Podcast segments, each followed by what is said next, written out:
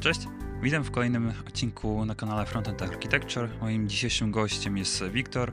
Z Wiktorem pracujemy w tej samej firmie Spyrosoft, jest to wrocławski e, software house. E, Wiktor jest także moim liniowym. No i dzisiaj chcielibyśmy sobie porozmawiać o takim może na niektórych co by się dawać trochę kontrowersyjnym temacie. Mianowicie, mm, jak e, robić politykę w firmie, albo na czym, jak, jak robić awans, czy po prostu jak robić karierę w firmie i na czym to polega i czy to jest związane z polityką? Jeżeli tak, to jak taka polityka wygląda? Więc e, tak, e, cześć Wiktor, e, miło Cię powitać, fajnie, że się zgodziłeś na nagranie. Może powiesz coś o sobie? Cześć, czysta przyjemność. Witam Was wszystkich, nazywam się Wiktor Jaszczuk. Tak jak Marcin tutaj wspominał, pracujemy razem ze sobą już w sumie od kilku lat. Ze Spirosoftem też jestem związany od lat prawie już sześciu, a w różnych e, firmach tutaj z branży IT we Wrocławiu, bo, bo mieszkam i pracuję we Wrocławiu, e, no, e, jestem tutaj no, związany od roku 2009, czyli to już prawie 14 lat. I piastowałem różnego rodzaju stanowiska, bo byłem i programistą PHP, i Java, i na frontendach, i zajmuję się React Native'em, a teraz też także pełnię obowiązki line managera e, w Spyro i ciągle też koduję, więc mam tą styczność z technologiami i staram się nie być takim manago na 100%, jak to, że tak powiem, się czasem tutaj mówi. No to, to nie, jestem, jestem inżynierem. O, przede wszystkim czuję się i jestem inżynierem. Mhm. Jeszcze tak na początek może też zaznaczył, że to, co dzisiaj będziemy e, jakby tutaj mówili, to są nasze jakieś takie prywatne doświadczenia. To nie jest związane z jakby z polityką firmy, żeby ktoś nie myślał, że po prostu to jest e, tylko i wyłącznie powiedzmy Spice tylko to są bardziej tak, taki nasz przekrój doświadczeń różnych z różnych miejsc pracy. Jak z Marcinem rozmawiamy na te tematy, bo to nie jest w sumie nasza pierwsza rozmowa tego typu, rozmawiamy na te tematy dosyć często, raz na kilka miesięcy na pewno nam ten temat wraca i toczymy sobie dosyć ciekawe dyskusje.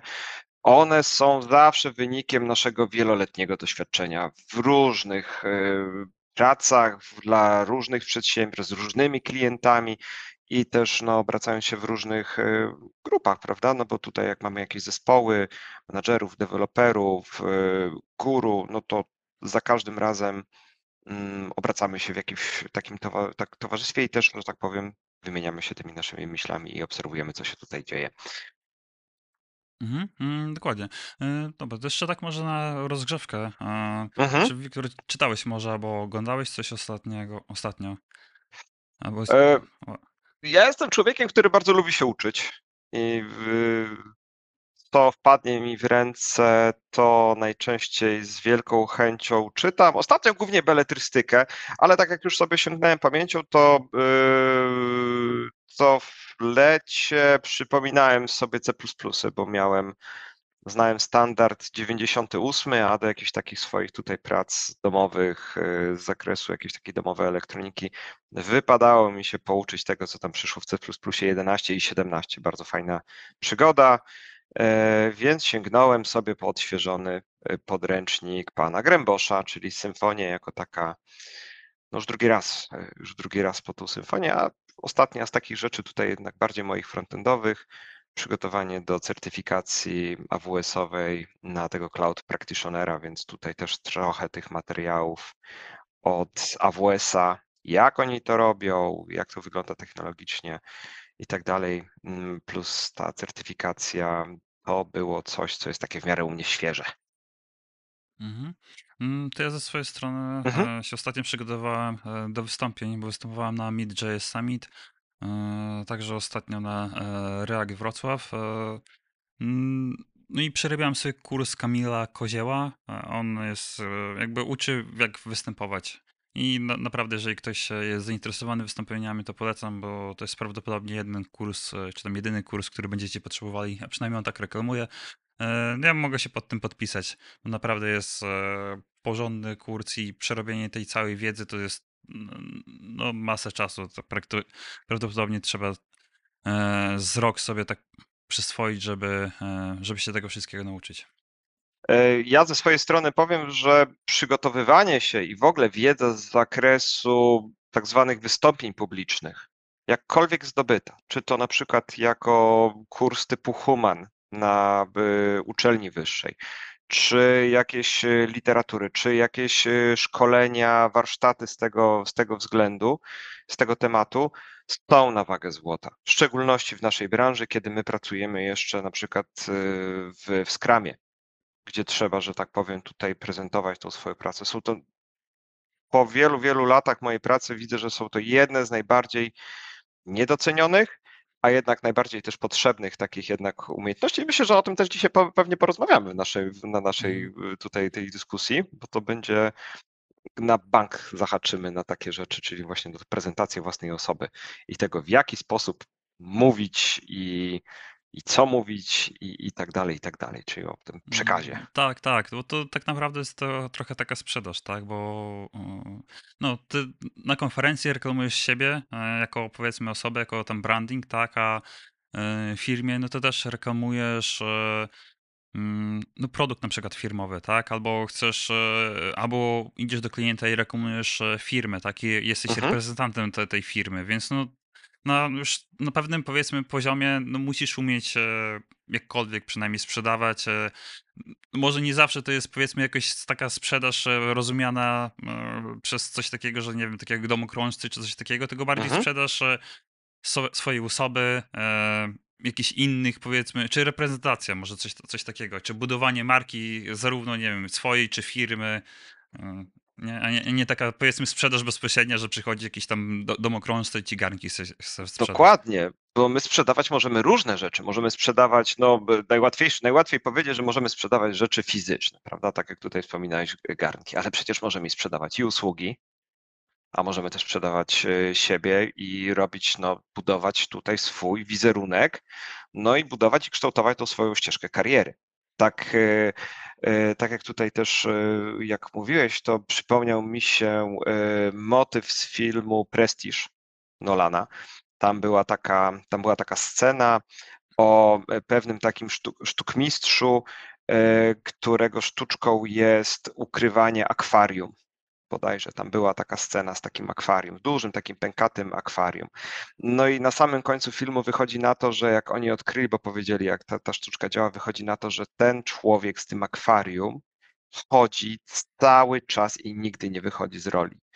I myślę, że my profesjonalnie tutaj, jeżeli to robimy, to też poniekąd z tej roli nie wychodzimy. Ja nie mówię, żeby tutaj, że tak powiem, w domu nagle chodzić gdzieś tam pod krawatem i tak dalej i robić wystąpienia publiczne, ale swojej, swojej takiej profesjonalnej pracy, myślę, że jednak jak już e, jesteśmy na jakimś poziomie, to ten poziom trzeba trzymać, bo mm. jego się trudno buduje i też w sumie można go w sumie też w łatwy sposób mm, sobie, prawda? Mm. Robiąc coś tak. w jakichś nie po standardach swoich. Mhm. Teraz mi przychodzi do głowy jedna taka sytuacja, jak e, jeden z klientów przyjechał do nas na spotkanie i oni mieli z sobą wszystkie identyfikatory, tak? Ale jak poszliśmy mhm. do pubu, to oni te identyfikatory wszyscy pochowali, tak? Żeby nie było e, sytuacji, że ktoś się, nie wiem, teraz napije i będzie, że on jest z takiej, z takiej firmy i, i, i tak dalej, nie? I to też jest taki profesjonalizm, nie? nie, nie oni wszyscy są, tak dalej, tak, ale chowają i idą sobie, dobra, teraz jest, jesteśmy na piwie, możemy się rozluźnić, pogadajmy sobie o sprawach zawodowych, ale nie, nie ma czegoś takiego, że ktoś zobaczy, o kurde, on jest z tej firmy i, i narozrabiał na przykład. No tak? właśnie, piją alkohol na przykład, albo dobrze się bawią, prawda? No nie mówiąc już o tym, że taki identyfikator też przeszkadza w czasie takiej imprezy, to, to, to, nie jest, to nie jest też nic wygodnego takiego, ale zgadzam się z Tobą. No, pracy też jesteśmy w pracy, mamy też swój czas wolny, prawda? Aczkolwiek y, no, y, nawet w takim towarzystwie, a w szczególności na przykład podczas, podczas takiej wizyty z klientem, no też niektórych rzeczy na, na przykład i niektórych sytuacji też nie wypada, prawda? Więc ja nie mówię, żeby się na przykład z takim, z takim klientem dobrze nie bawić w czasie, w, czasie, w czasie wyjścia do jakiegoś pubu, restauracji, no ale też są oczywiście pewnego rodzaju tutaj granice, które Ojej, świat pisze różne scenariusze, prawda? Można sobie wyobrazić y, wszystko. Y, I w czasie takich spotkań y, też, no, czy trzeba uważać?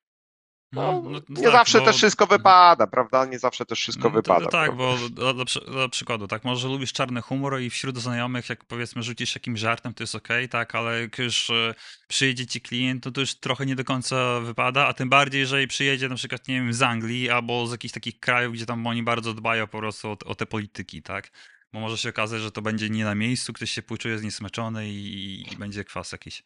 Dokładnie. Tutaj wchodzi w grę zaufanie, na, czy znamy taką osobę yy, yy, i świadomość też no, yy, pewnych granic, prawda? Bo tutaj jest też, no, każdy jest nas wolnym człowiekiem, ale te granice wolności kończą się w pewnym momencie, kiedy już wchodzimy i, że tak powiem, naruszamy pewne, yy, pewne też tutaj granice innych osób, prawda? Czy yy, jak to robić i tak dalej, to myślę, że to jest w ogóle yy, i, co to tutaj robić, i jak i tak dalej, to jest też pewnie przedmiot na inną szeroką taką rozmowę. Ja świeżo, bo wczoraj prowadziłem tego tutaj z koleżanką z, z, naszego, z naszej pracy warsztat na ten temat. To jest zawsze skomplikowane i nie jest to ani czarne, ani białe, więc ale z doświadczenia mojego mogę się mogę powiedzieć, że testowanie i sądowanie poczucia humoru klienta, w szczególności takiego, którego nie znamy i właśnie i widzimy go powiedzmy pierwszą godzinę, y, potrafi być ryzykowny. potrafi być ryzykowną y, akcją, więc tu warto, że tak powiem, tu warto, że tak powiem, uważać rekomenduję. E, aczkolwiek, no jeżeli mamy jakąś odpowiednią y, stopę i zażyłość z danym, z danym klientem, pracujemy powiedzmy wiele lat i, i znamy się najlepiej osobiście, nie tylko na przykład tutaj z, przy pomocy komunikatorów, ale na przykład widzieliśmy się kiedyś, bo nie wiem, byliśmy takiego klienta na wizycie i, i znamy się. Znamy się też na przykład na takiej stopie też prywatnej, bo to też, że tak powiem, nie, przecież jedno nie wyklucza drugiego. E, Wtedy, e, wtedy możemy sobie na przykład pozwolić na niektóre rzeczy, prawda? Ale Mhm. na przykład już też, jeżeli mamy takie, już jesteśmy na takiej stopie zażyłej, a e, jesteśmy na jakimś takim większym oficjalnym spotkaniu, gdzie są na przykład stakeholderzy i tak dalej, no to w tym momencie na przykład też warto uważać, dobre, bo z jedną osobą, a czy tam na przykład z grupą naszych klientów się znamy, ale tu są jeszcze inne osoby i w tym momencie trzeba, e, trzeba do tego podchodzić w sposób profesjonalny. Prawda? Tutaj to e, robimy przede wszystkim biznes. I też właśnie o tym warto za każdym razem pamiętać, w tym, że Mhm. tutaj tak Mm, naprawdę robimy to w ten sposób. Mm, Tak, a właśnie, a co to znaczy, e, że robimy biznes? Albo właśnie, jaka jest różnica pomiędzy tym, że możemy, nie wiem, jeżeli z jakimś klientem współpracujemy już jakiś czas, nie wiem, kilka miesięcy albo kilka lat, to możemy sobie pozwolić e, na więcej, a jak e, zaczynamy współpracę, to nie. I z czego to jakby wynika? Wiesz co, ja powiem Ci, y, jak mieliśmy to na przykład, w, jak pracowałem w poprzednich moich firmach, mieliśmy, e, mieliśmy jednego takiego, mieliśmy takiego jednego klienta, w którym y, jako firma przygotowaliśmy dla nich bardzo, bardzo duży zespół. Taki do, dla, tego, dla tego klienta. Ten zespół był podzielony na nie wiem, pięć, sześć takich mniejszych zespołów. Współpracowaliśmy ręka w rękę z oddziałem, wtedy to był oddział brytyjski. Oni tam centralę mieli w Londynie, myśmy też do nich czasem jeździli, oni też do nas przyjeżdżali. Yy, ogólnie Scrum Masterów, na przykład i Product Ownerów oczywiście mieliśmy po tej stronie brytyjskiej, bo oni też nam tutaj zlecali to, yy, to zamówienie. I wyglądało to w taki sposób, że na przykład jeżeli przyjeżdżał do nas nasz yy, Product Owner, to myśmy na przykład mieli z nim taki na tyle dobry kontakt, że kiedyś nawet potrafiliśmy w czasie lunchu przytargać grilla. Mieliśmy taki duży placyk, e, mieliśmy taki duży placyk mm, przed, e, przed tym naszym biurem. Zrobiliśmy sobie normalnie barbecue, e, spędziliśmy miło czas. Chyba nawet sobie otworzyliśmy jakąś butelkę czerwonego wina do tego w czasie pracy. I mieliśmy, mm, i mieliśmy przede wszystkim z tym klientem spotkanie, i to spotkanie było też taką no, budowaniem relacji przede wszystkim. Rozmawialiśmy też o pracy sobie wtedy, no bo to był nasz lunch, prawda? Siedzieliśmy i tak mieliśmy cały dzień, cały dzień spotkań. I, yy, I budowaliśmy sobie na przykład w ten sposób yy, relacje z tym człowiekiem, ale był to też pewien, yy, był to też wynik pewnej pracy, prawda, i tego, że, że tak powiem, no, budowaliśmy to jako cały zespół i to była też budowa obustronna, czyli to wychodziło zarówno z naszej strony, z naszego zespołu, jak i tutaj ze strony tutaj tego naszego e, product ownera i mieliśmy bardzo dobrą relację. E, dzięki temu też na przykład te spotkania się potrafiły szybciej, e, one potrafiły być no, mm, sprawniej szły, prawda? Lepiej się dogadywaliśmy, jeżeli coś trzeba było na przykład załatwić, to wystarczyło na przykład do tej osoby tylko zadzwonić. I z tego co pamiętam też, kiedy on odszedł od, z pracy od tamtego klienta. Jeszcze później trzymaliśmy jakiś czas y, kontakt, taki na, stropie, na stopie prywatnej. Jak ktoś jechał na przykład do Londynu, to tam potrafił do niego sobie zadzwonić, potrafiliśmy się na przykład umówić, bo się po prostu polubiliśmy. I to też jest, to też jest e, fajna, to też jest taka fajna, fajna rzecz. Więc y, da się to zrobić y, i można. Czemu nie? Mhm. Trzeba to robić z rozwagą i patrzeć się, że tak powiem, czy Mm.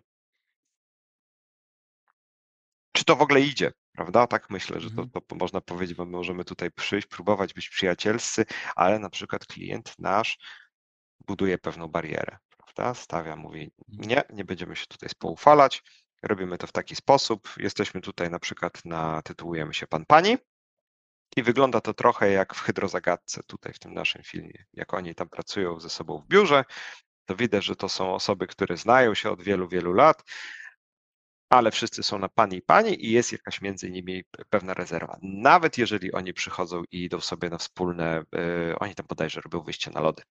Więc, yy, a później pod koniec filmu pani Jadzia przychodzi i mówi, możemy przejść na ty. I to jest wtedy coś takiego, yy, coś takiego innego. Więc takie sytuacje też potrafią się zdarzać. Tutaj chyba udzielę najtrudniejszej odpowiedzi. Trzeba kierować się zdrowym rozsądkiem i, i, i tym, co, mm, co mówi nasze doświadczenie, prawda? W, w budowaniu relacji między ludźmi. To są zwykłe Mhm. relacje międzyludzkie. Tak, bo ja tutaj bym dodał, że e, tak naprawdę biznes opiera się na zaufaniu, tak? I te zaufanie jest jakby na e, wielu poziomach. No teraz mamy zaufanie pomiędzy, powiedzmy, klientem, dostawcą, tak? Jeżeli mówimy o jakiejś e, firmy software house. I teraz to jest zaufanie na, na zasadzie klient powierza tobie pieniądze, tak? I on jeszcze e, mówi, że jakiś oczekuje jakiegoś terminu, tak? I teraz on e, ufa ci, że ty nie przepalisz tych pieniędzy i że mu dostarczysz, powiedzmy, produkt, nie? Ale i to jest powiedzmy mm, taki, no, pomiędzy różnymi firmami, ale teraz wewnątrz firmy też e, masz zaufanie, tak? Bo jeżeli mm, ty dowozisz rzeczy, tak, to teraz będziesz e, występował albo pójdziesz e, do klienta, promować jakieś, nie wiem, produkty, albo coś próbować, jakiś zrobić deal, albo dostaniesz lida i będziesz prowadził cały projekt, albo jeszcze jakiś nie wiem, większy projekt, albo będziesz miał jakieś ciekawsze opcje. No generalnie całe, wszystko się opiera na zaufaniu, tak? E, że ktoś Dokładnie. ci ufa, że e, te zadanie, które on ci powierza, ty je wykonasz, wykonasz je dobrze i po prostu nie zmarnujesz czy, czyjegoś czasu, czyichś e, zasobów i czyichś pieniędzy. Dokładnie. E, ja, bym to podzielił tak naprawdę na kilka rzeczy. Przede wszystkim e, tak, zaufanie jest podstawą, ale zaufanie jest podstawą tak naprawdę nie tylko pracy w biznesie, tylko w ogólnie. Zaufanie jest podstawą tego, co my tutaj robimy, mm, y, pielęgnując i posiadając jakieś kontakty międzyludzkie. To tak naprawdę w dużej, w dużej części zawsze sprowadza się do, do, do zaufania, prawda? Do tego, że ktoś komuś nie podłoży świni, że nie trzeba się bać takiej osoby, prawda, bo na przykład, no nie wiem, no nie zrobi nam jakiejś krzywdy albo wykorzysta, prawda, i, i później, i później, y, nie wiem, zbierze cały profit, jakikolwiek, a, a nas y, tutaj y, zostawi w, no, z jakimiś problemami, prawda, to, to, to, to są takie rzeczy. I w biznesie też mamy te kontakty międzyludzkie. To jest dokładnie, to jest jakiś pozbiór tego, co nie, co robimy tutaj, po prostu nawet posiadając takie zwykłe, zwykłe kontakty międzyludzkie, takie no, y, na stopie pozazawodowej, prywatnej. Mm, I to, co tutaj mówisz jako jednostka, jako zespoły i jako firma, to tak naprawdę sprowadza się do, do tego, że to jest po prostu coś przeskalowanego, prawda? Bo możemy mieć, y, bo możemy mieć zaufanie do jednostki, możemy mieć zaufanie właśnie do całego zespołu. Cóż, że tak powiem, trochę nam się to roz, rozmywa, czyli już tutaj mówimy o jakiejś grupie. No i firma to też już jest grupa albo tak naprawdę ja to prywatnie mówię i to nazywam, to są już takie jednak byty abstrakcyjne. W szczególności jeżeli już mamy spółki, same spółki, to y, są nazywane najczęściej, jeżeli mamy jakieś spółki ZTO albo spółki akcyjne, to to są już osobowości prawne, nawet nie fizyczne, tylko prawne, ale mają jakąś osobowość, mogą występować o różne rzeczy i zachowują się tak jak no, osoby fizyczne, no z pewnymi tutaj zmianami, prawda? Ale to już jest jakiś koncept, idea, ale nie możemy Mhm. powiedzieć, że dana osoba to jest y, firma, powiedzmy, nie wiem, pod osobą prezesa. Nie, prezes Mhm. reprezentuje Tak, tak, ale firmę. bardzo często to też się sprowadza do tego, tak, że albo deal robi prezes, albo jakaś e, konkretna osoba, przedstawiciel i klient ufa tej konkretnej osobie, albo współpracował z nią, albo ma zaufanie i na tej Tak. podstawie e, robi deal, tak, i, i że ta osoba pracuje w firmie X, no, no okej, ja ufam, że ona po prostu Oczywiście. robi w tej firmie i ta firma jej dowiezie, tak, bo ona jakby ją reprezentuje, ale ja już z tą Oczywiście. osobą współpracowałem i mam dobre doświadczenie, tak, i to też może działać w drugą stronę, tak, Mieliśmy też sytuację, że e, do nas przyszedł menedżer i e, powiedział, że chce ściągnąć e, osobę, bo z nią współpracował i powiedział, że ona ma wejść po prostu na lida, tak? Bo uważa, że ona jest na tyle dobra i, i to byłby po prostu jej warunek, tak? Żeby przyjść do, do, do projektu. No i tam klient się, się zgodził, nie? I ta osoba po prostu przyszła. I można w ten sposób też te, sobie budować relacje czy wiem, karierę, tak? Jeżeli nie będziemy palić ze sobą mostów i będziemy budować dobre relacje z różnymi osobami, nie tylko programistami, ale także e, z jakimiś menedżerami, z dyrektorami i tak dalej. No później się okaże, że sobie taki menedżer czy dyrektor pójdzie, nie wiem, do innej firmy, może będzie potrzeba po prostu, żebyś taka osoba jak e, ja, ty, czy ktoś tam inny, tak, to, e, która robi tę robotę, się okaże, że akurat jest potrzeba i jest szansa zawodowa. Ja wszystkim bardzo życzę mm, takiego podejścia, że na przykład jeżeli, y, że zdarzy się to, że na przykład y, otrzyma telefon od kogoś, y, od swojego menadżera, od swojego jakiegoś dyrektora, może kolegi, koleżanki, od kogoś, z kim, kogo znamy, z kim pracowaliśmy, może od byłego prezesa, z, z takim zaproszeniem i z powiedzeniem: Słuchaj, zaczynam budować nowy biznes to oczywiście będzie ryzyko, bo to jest na przykład, no nie wiem, to jest startup albo mamy jakieś, robimy jakieś młode, y, y, młode mm, przedsiębiorstwo. Naszym celem jest zrobienie, i tutaj wstaw nazwę, prawda? Produkt, gra, usługi, e, rozwiązania z zakresu AI, cokolwiek, prawda? Ale to takie zaproszenie do tego, bo mm, i tutaj też wtedy pada, dlaczego, dlaczego na przykład kontaktujesz się ze mną? Bo wiem, że się z tobą dobrze pracuje, bo właśnie mogę tobie ufać, bo chciałbym to budować z tobą, prawda? Tam kwestie już związane z tym, jak to już będzie wyglądało od strony biznesowej, pensjowej, czy my na przykład, no nie wiem, podzielimy się akcjami i tak dalej. To już są drugorzędne rzeczy, które tak naprawdę polegają na tym, że to już się musimy dogadać między sobą.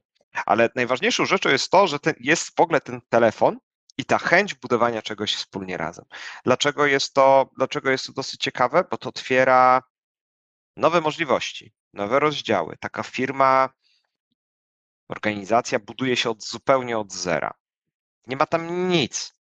I w tym momencie też można na przykład, y, można sobie wdrapać się i y, awansować na, y, nawet ciężko mówić o awansie, po prostu zostać, nie wiem, CTO, architektem, osobą, która przewodniczy danemu projektowi, menadżer, menadżerem na przykład, albo jakimś e, lead programistą.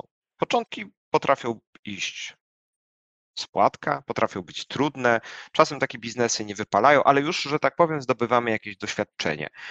I y, w sytuacji, kiedy uda się na przykład zbudować coś takiego, no, jesteśmy odpowiednimi ludźmi na, w odpowiednim miejscu, prawda? A budujemy to dzięki temu, że mamy jakąś opinię i mamy jakąś renomę na przykład wśród odpowiednich osób. I to jest coś, co myślę, że też będzie takim, też, też jest dzisiaj tutaj mm, przedmiotem tych naszych y, rozmów. Chociaż ja bym tego, Marcin, nie nazywał jako taką polityką, bo polityka ma takie trochę negatywne jednak konotacje w Mhm, tym tutaj, tak, co tak. my tutaj, co my tutaj Tak, że, że, robisz tak trochę, mm, powiedzmy, obiecujesz i ściemniasz, tak? E, e, ale też na pewnych poziomach musisz jakby mm, uprawiać tę politykę i ja to rozumiem e, przez to, że musisz jakby tak trochę mm, poruszyć się po takich, powiedzmy, wodach, nazwijmy to, szczególnie jeżeli pracujesz z klientami korporacyjnymi, bo tam już są takie, powiedzmy, wpływy trochę, tak? Że są różne działy i te różne działy próbują wywrzeć e, jak e, największy wpływ swojego działu i teraz musisz się sprawnie w tym poruszać, tak, żeby nikogo powiedzmy nie zrazić. E, To prawda. Ja osobiście w takich sytuacjach jeszcze nie byłem i prywatnie się z tego cieszę, bo nie jest to coś, co, co myślę, że lubiłbym robić. E, aczkolwiek słyszałem, jak rozmawiam z ludźmi i też obserwuję różnego rodzaju organizacje, projekty, to wiem, że zdarzają się też takie rzeczy i niektórzy, że tak powiem, budują sobie tą ścieżkę kariery idąc po tak zwanych trupach, prawda? Czyli można też zrobić tą politykę, bo można się wdrapać na ścieżkę, na odpowiednie stanowiska na dwojaki sposób. Można, że tak powiem, pracować, pokazać się, zrobić sobie tą, tą ścieżkę i na przykład zostać tam wyniesionym, awansowanym i doczłapa się do tego miejsca, a można też zrobić coś takiego, bo na przykład jest wakat, a można też na przykład stworzyć taki wakat, strącają odpowiednią osobę z tego stanowiska i na przykład wdrapując się, się na nią. No to to już jest, że tak powiem, jest to też budowanie ścieżki kariery, jest to też osiąganie pewnych naszych celów, bo pewnie mamy to, że tak powiem, zaplanowane, przez przypadek się takich rzeczy nie robi. Jest to też pewien sposób no, rozwiązania sobie tego problemu, no, aczkolwiek osobiście nie jestem wielkim fanem tego, tego typu rozwiązań. Nie we wszystkich organizacjach też da się takie coś zrobić, bo na przykład, no nie wiem, takie wrogie działania w pewnych organizacjach, tym na przykład, żeby podkopywać kogoś albo strącić z danego stanowiska, może być bardzo źle odebrane i że tak powiem, no chcemy sobie zbudować ścieżkę kariery, a tak naprawdę no przybijamy sobie pewne gwoździe do trumny. W szczególności. Tak, no wroga jeżeli... później będziesz miał, tak? E, wroga albo ludzie na przykład zobaczą i mówią, ej, no przepraszam, ale u nas w firmie takich rzeczy się nie robi prawda? To nie jest to, co jest, że tak powiem, pożądaną, pożądaną rzeczą i wtedy na przykład nadszarpujemy sobie opinię i zaufanie, prawda? Bo z, zaufaniem idzie też Mhm. opinia, prawda? Rekomendacje, to, to jest to. Ale są też oczywiście sytuacje i też organizacje, w których yy, no, są ze sobą czy wrogo, no może i czasem nawet i wrogo, nastawione oddziały, albo Mhm. jakieś e, części organizacji, albo no, poszczególne wręcz osoby, bo mamy, jesteśmy przedsiębiorcą, który jest stricte hierarchiczny, prawda? Piramida, typowa piramida. Mamy nad sobą 10 szczebli różnego rodzaju menadżerek, menadżerów, każdy ma wystawioną odpowiednią jakoś tutaj e, odpowiedzialność, e, plus jeszcze, że tak powiem, jest powiedzmy jakaś centrala, która ma jeszcze Mhm. dodatkowe tutaj swoje, te, no to e, w takich sytuacjach ciężko się wdrapywać na te, na te stanowiska, tym bardziej, że one są pewnie obsadzone już przez wiele lat przez te same osoby. Bo tam Tak, i bardzo często w takim wypadku musisz poczekać, aż albo taka osoba e, zostanie awansowana, się zrobi miejsce, albo odejdzie z firmy, tak, i co się bardzo często będzie wiązało z tym, że e, trzeba pracować kilkanaście albo kilkadziesiąt lat w takiej firmie, aby awansować na jakieś te najwyższe stanowiska. Dokładnie, ale jeszcze jedną taką rzeczą jest to, i to działa w sumie w każdym przypadku, no bo jeżeli mamy też tutaj to taką hierarchię, piramidę, ale mamy też na przykład te takie sytuacje, to, że no nie wiem, struktura jest płaska, bo na przykład, no nie wiem, jest bardzo płaską piramidką, albo jest wręcz, no nie wiem, jedną warstwą, może dwoma i jest takim bardzo długim, y, nie wiem, prostopadłościanem. Można byłoby też, są też takie firmy. E, albo jakieś tam holokracje, z którymi osobiście jeszcze nie współpracowałem, ale tam, mm, żeby dostać się na to stanowisko, na przykład robi się wakat, to zrobi się wakat, to nie można być osobą anonimową, prawda? Na przykład przyjdę, teraz podniosę rękę i powiem, ja chcę być na przykład, zwalnia się, sytua- zwalnia się stanowisko dyrektora biznes unitu. i mamy ambicje, chcemy na przykład, powiemy tak, mam jakieś tam doświadczenie, albo chcę spróbować, bo do odważnych świat należy, jest to osobą odważną, chcę, chcę spróbować, myślę, że podołam. To też jest, to też y, czasem bardzo pomaga, bo no, no, zawsze jest jakieś ryzyko, prawda? Tutaj, że tak powiem, wychodzimy z większym ryzykiem, ale przy też większym ryzyku bardzo często też rozmawiamy o wyższych, y, o wyższych powiedzmy, no tak stawkach, prawda? Stawka jest tutaj grą. Tu akurat nie chodzi tylko o czysto pieniądze, ale też chodzi o jakąś pozycję, stanowisko, władzę. Y, w tym momencie bycie anonimowym i no, taka osoba też ma pewnie, często swoich e, przełożonych. Jeżeli tam ci przełożeni, przełożeni kompletnie nie wiedzą, kim jesteś, to często może to też się po prostu nie udać, bo zapytają się, kto to w ogóle jest? Co, z czemu to, co ta osoba robi? Dlaczego ja mam na przykład mm, dzielić się albo zaufać, bo to też wchodzi o zaufanie, prawda? Dlaczego ja mam takiej osobie zaufać, której kompletnie nie znam, prawda? Tak. Pięć lat jak... pracujemy w firmie, ale w ogóle nie wiem, kto to jest, tak? Dokładnie, dokładnie. Kiedyś w jednej firmie, kiedyś w jednej firmie pracowałem y, pół roku i na jednym ze spotkań y, zostałem zapytany, y, tutaj, tutaj koleżanka akurat była w oddziale u klienta, a pracowała w pokoju obok i zapytała się mnie, przepraszam, kim ty jesteś? Ja mówię, no, nazywam się Wiktor pracuję w pokoju obok. Jak tutaj jesteśmy w biurze we Wrocławiu, to ja siedzę w pokoju obok przy drzwiach. Aha, prawda? E, bo byłem jakimś tam zwykłym programistą i sobie tam radośnie klepałem. I tyle. I się, nie, że tak powiem, gdzieś nie obracałem poza tymi jakimiś tam kręgami, a e, spotkanie było dla takiego troszeczkę szerszego kręgu i dla różnych, e, dla różnych zespołów. Niemniej jednak, jak już chcemy sobie coś zbudować, to no pewnie by się dało, ale po takie, takie, taka, mm, takie podejście z tego, a y, nie wiem w ogóle kim ty jesteś, prawda? Nie znam cię. To nie pomaga. No bo, no bo jak, prawda? Bo ktoś musi się też nam z nami podzielić, y, nam zaufać, prawda? A my, że tak powiem, musimy być godni tego zaufania i vice versa, bo my naszemu, naszemu przełożonemu, przełożonej też powinniśmy zaufać i też powinniśmy budować e, jakąś taką relację, czy dobrze by było, to bardzo pomaga. E, ale no też, też, poniekąd, też poniekąd takiej osobie możemy zaufać, bo no nie wiem, w rękach, może, w rękach takiej osoby też istnieje jakaś, jest jakaś nasza kariera, prawda?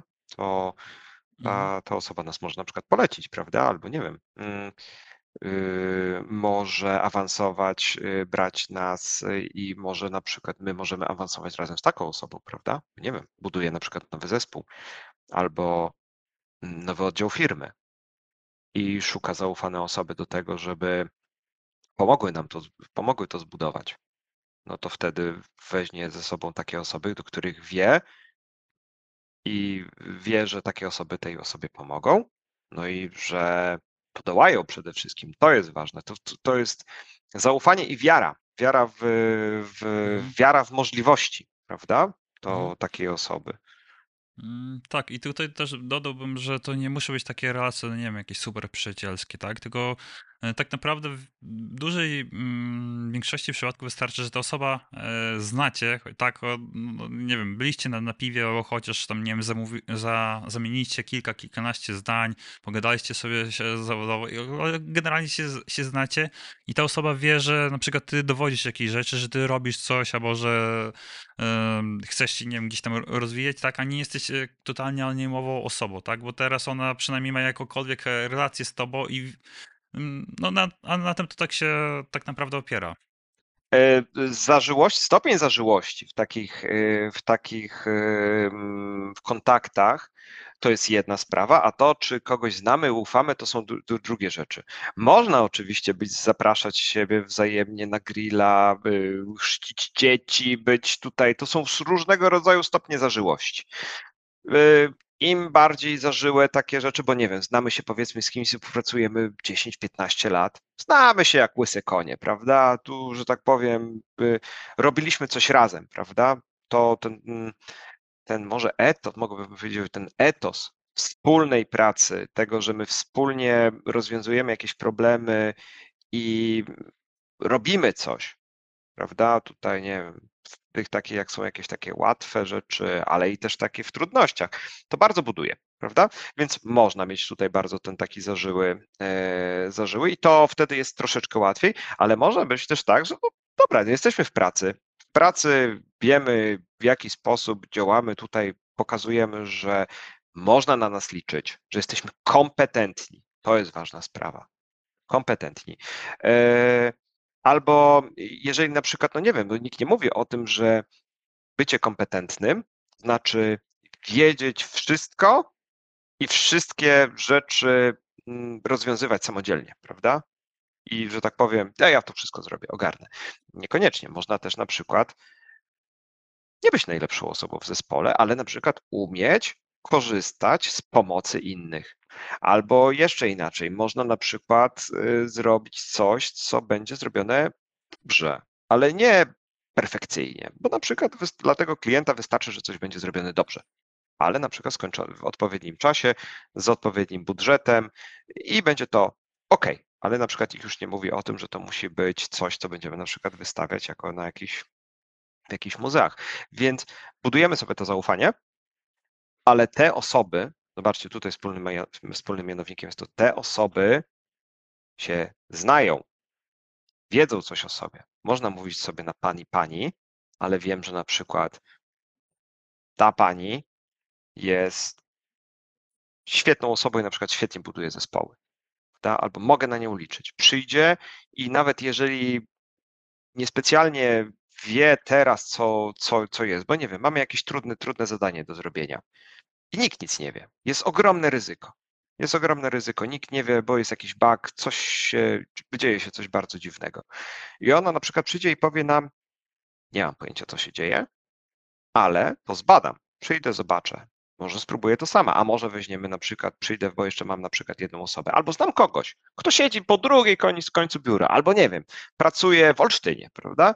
I wezmę sobie, pogadam z taką osobą, bo może, bo może, bo może y, zna taka osoba y, zaufanie i, i powie, y, daj mi godzinę. Zobaczę, ile to na przykład potrwa mi godzinę, za godzinę się dzwonimy. Jeżeli nie, to będziemy, że tak powiem, planować dalsze kroki. Wtedy taki menadżer, menadżerka wie na czym stoi. Yy, stres u takiej osoby też jest trochę, trochę mniejszy, a my też pokazujemy, że umiemy pracować, mamy odpowiedni warsztat yy, i budujemy poczucie, budujemy takie obopólne poczucie tego, że mamy jakąś kontrolę nad tym, co robimy, wiemy przede wszystkim, co robimy, mm. nie robimy tego po omacku, to też jest takie budowanie profesjonalnego mm. wizerunku. No tak, tak, bo jeżeli sobie pomyślimy te, teraz jakby wejdziemy trochę w buty drugiej osoby, tak? E, I dlaczego mhm. ona chce mieć całe zaufanie, tak?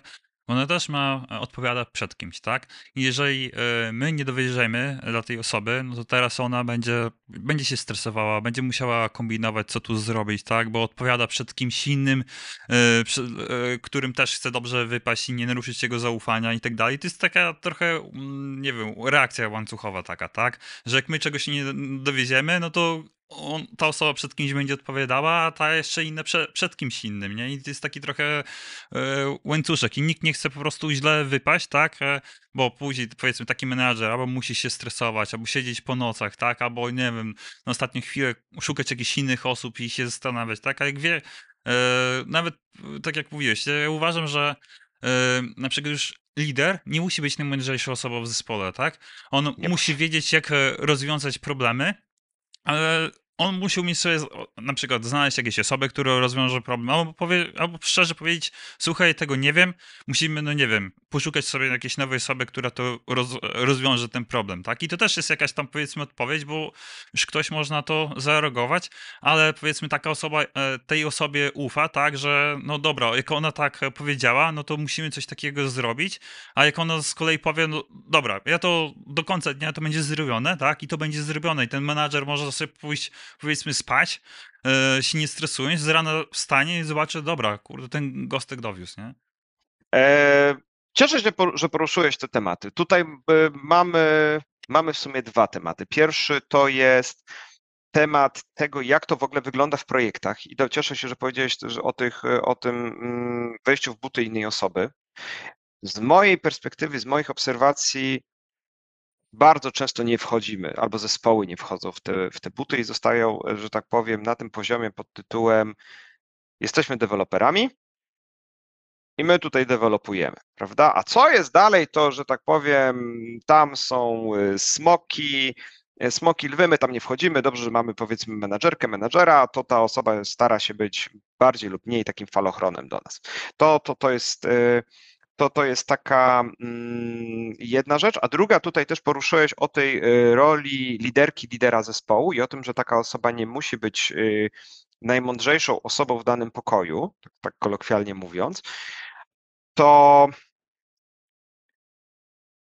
taka liderka, taki lider, to już jest, można było powiedzieć ładne, są takie stare słowa, jest, to jest załóżnik już jednak tego, tego, tego PMI, PMki. I żeby tutaj odpowiedzieć, dlaczego na przykład taka osoba nie musi być najważniejsza, e, naj, najmądrzejszą osobą, ale powinna mieć odpowiedni zestaw cech i umiejętności, to jest taka rzecz, odpowiedni zestaw cech i umiejętności. Ten zestaw cech umiejętności jest dosyć szeroki. Można to zrobić po dobroci, można też, że tak powiem, robić to silną ręką, bo można, prawda? Ale ogólnie polega na tym, że taka osoba ma pewien posłuch w, w zespole, prawda? Y, ludzie, myślę, że można, że dobrą analogią będzie to, co się dzieje na przykład na, w wojsku, prawda? W wojsku albo na, albo nawet myślę, że można byłoby powiedzieć na wojnie, dowództwie, bo to też jest taki no, rodzaj jednak walki, wspierania się. No, robimy coś wspólnie razem, nie wiemy. Staramy się zwalczyć tego niewidocznego wroga, który jest no, problemem do rozwiązania. My jako zespół na przykład nie wiemy za bardzo, co mamy zrobić, ale ufamy też, zbiorowo ufamy, że e, ta kobieta czy ten mężczyzna, który jest naszym liderem zespołu, wie, co zrobić, a jeżeli nie wie, to się dowie albo tak pokieruje tym zespołem, albo wskaże kierunek, bo to nie jest tak, że każdy, że będziemy prowadzić tych zespół za rękę, podniesie morale, e, e, da, e, podniesie, to pokaże, że na przykład no, można uwierzyć w siebie, albo na przykład powie, nie zajmuj się tym teraz, może rzeczywiście powinieneś, ten, jest wsparciem, jest tą osobą, która Y, pomoże, prawda? Tym, tym, że mówi, nie wiem, y, znajdę ci tu odpowiedź, prawda? Ty się teraz na przykład zajmij tym, a, a ja ci przyjdę tutaj i pomogę. Albo przyjdzie i, i jest łącznikiem, albo łączniczką między zespołem, tymi naszymi, tymi, tymi nami, na przykład tutaj programistami, którzy jeszcze nie za bardzo wiedzą, w, w jaki sposób to wszystko działa, wiemy, w jaki sposób dobrze kodować, czymkolwiek. Ale już tam jak to przyjść, pokazać i tak dalej, a już na przykład sprzedać, Y, wyniki swojej pracy. To jest też bardzo ważna sprawa. Dlatego też wspominałem o tym, że mm, kluczem do sukcesu jest y, dobra prezentacja. Podzielenie się i zaprezentowanie wyników swojej pracy, które bardzo często są zupełnie niewidoczne. Dlaczego coś, no mhm. nie wiem. No, menadżer siedzi, takie albo klient. Klient najczęściej nie wie, dlaczego na przykład zrobienie jakiegoś checkboxa trwa trzy tygodnie. Mówi, przecież to jest tylko zwykły checkbox. Albo ile razy słyszeliśmy na spotkaniach, to jest takie łatwe od klienta czy klientki. No to jest takie łatwe, zrobicie tutaj taki formularz, a my mówimy pół roku. No jak to pół roku? No przecież to jest checkbox. A mówimy, no dobrze, tu jest checkbox. Ale ten zrobienie tego checkboxa niesie ze sobą szerokie konsekwencje dla całego systemu. Prawda? Nie wiem, ruch się nam zwiększy, mm, zapchają się nam serwery. Jak kiedy jeszcze pracowałem przed, y, przed tymi E, przed e, erą chmur, no to to, że na przykład no, zabicie naszych serwerów braliśmy, bo, bo checkbox to było coś, co braliśmy pod uwagę, prawda? E, albo, albo mówimy, bo na przykład taką decyzję, taką decyzję w tym, kontek w tym kontekście może podjąć tylko i wyłącznie zarząd naszej firmy, bo to jest na przykład taka tak ważna, ważna funkcja. To akurat było to, że myśmy robili zamówienia akcji reklamowych, prawda? Klient tutaj mówi, zrobimy tutaj checkbox, to będzie nieść za sobą takie konsekwencje. E, I wtedy na przykład taki, taka liderka, taki, taki lead potrafi być adwokatem tego zespołu. A dzięki temu taki zespół co robi? Czuje się bezpiecznie. Wie, że może mhm. coś robić razem. To nie jest tak, że jesteśmy zbiorowiskiem przypadkowych ludzi i jak w Battle Royale, każdy tutaj na każdego, prawda? Zostanie mhm. ostatni, ostatni wygrywa. To tak nie wygląda. Tak, Projekty tak, informatyczne najczęściej tak nie wyglądają. Tak, tak, zgodzę się, bo mm, znaczy są okay, różne style przywództwa. Ja uważam, że mm, znaczy dobry lider powinien być takim trochę trzymać zespół takich trochę kopule, tak? A czy w sensie on powinien izolować od takich, nie wiem, e, informacji na zewnątrz, tak? Jeżeli był jakiś fuck up, to powinien wiedzieć to e, na siebie, że e, tak, a nie, że teraz będzie wskazywał, do, dobra, to ty zawiniłeś, to ty zawiniłeś, bo wtedy poszczególne osoby nie będą czuły się w tym zespole bezpiecznie, a jeżeli na przykład był jakiś sukces, no to i sukces zespołu, tak, całego, a nie tylko, że na przykład ja jako lider e, zrobiłem to, a wy, wy tam nic nie, do tego nie, nie dołożyliście. Y, kiedyś, kilka lat temu, y, akurat nie czytałem, tylko słuchałem bodajże Kenta Blancharda, kilka z tych jego y, książek z, z tematu jednominutowy menadżer. Bardzo fajna, bardzo fajna rzecz do, nie wiem, posłuchania sobie jako podcast albo, albo jako audiobook. I on tutaj miał jedno z, tak teraz sobie przypomnę, że miał takie jedno, jedno z tych jego książek mówiła o tej takiej metodzie, że dobry, dobry menadżer taki, taki jednominutowy. No, on tam mówi o tym, kto tam, o co chodzi z tym jednominutowym menadżerem, ale o co chodzi. E, taki menadżer na przykład stosuje zasadę raz z włosem, a raz pod włos, bo na przykład taki, możemy powiedzieć, a, to dobry menadżer jest, on nas zawsze, że tak powiem, pali, głaszcze, czujemy się tutaj bezpiecznie, tutaj przychodzi, ogólnie jest, mogę nawet powiedzieć, jest cukierkowo, prawda? To nie zawsze o to chodzi, żeby było mhm. cukierkowo, prawda? E, tak, tak, tak, zgodzę się. Czy to też nie chodzi o to, żeby na przykład zespół nie czuł presji, że nie mamy czegoś dowieść i oni by po prostu żyli w jakimś wedenie, tak? E, to oni też powinni czuć presję, tak? Ale jeżeli e, teraz będą jakieś e, no nie wiem, ktoś będzie szukał winnych i to, mm, to lider, wydaje mi się, że powinien być pierwszą tą osobą i wziąć na siebie odpowiedzialność, że okej, okay, Boże, coś tam nie, nie dowieźliśmy, coś źle zrobiliśmy, nie? I on powinien być po prostu wtedy wyjść przed szereg, powiedzieć, dobra, zrobiliśmy to źle, to źle, to źle, bez wskazywania osób i możemy to poprawić, nie? Tak, e, li, lider to jest ta przysłowiowa, od, e, to lider często to jest, taki dobry lider w moim zrozumieniu, jest często ta osoba, która w szkole była tą, co mówiła, to ty idź zapukaj do tego pokoju nauczycielskiego. A on ma, albo weź powiedz, żeby nam prze, przełożyli tą, e, tą kartkówkę. Zobaczcie, to jest taka osoba, e, bardzo podobało mi się jedno na Boiling Frogsach, było kilka, kilka lat temu, chyba w 2017 albo 2018 roku, takie jest tam nagranie na YouTubie, e, być liderem i co dalej.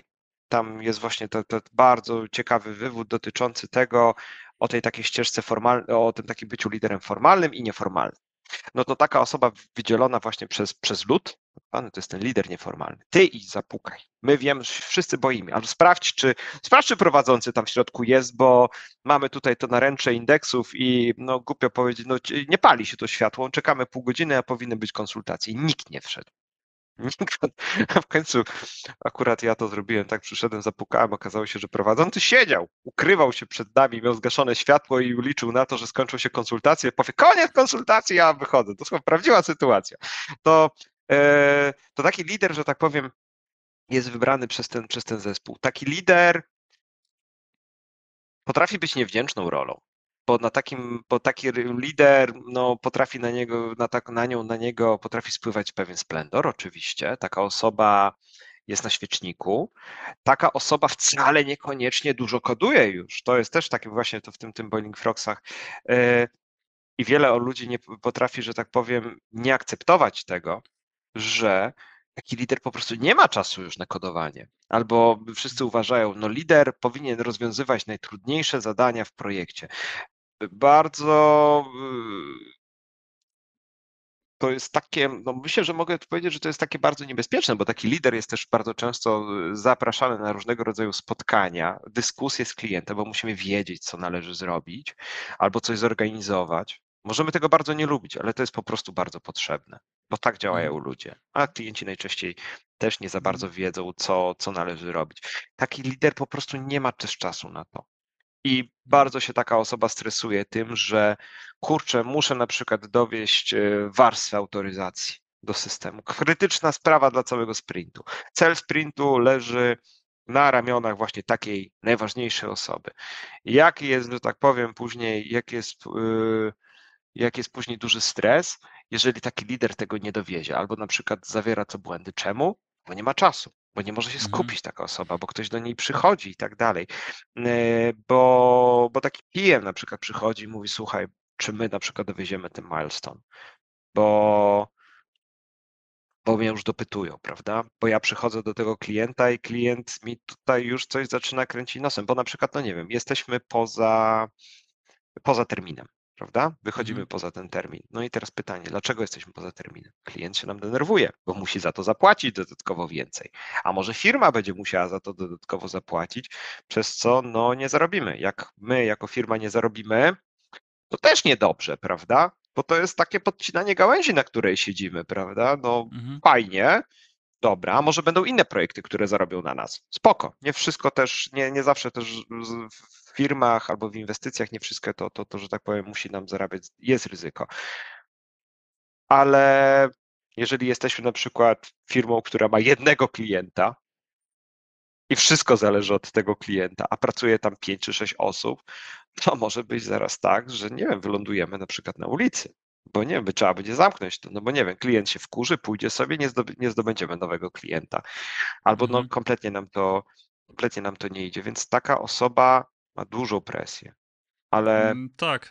I często jeszcze się okazuje, że em, robisz zadania, których nikt nie chce zrobić, tak? Bo, bo je trzeba po prostu zrobić.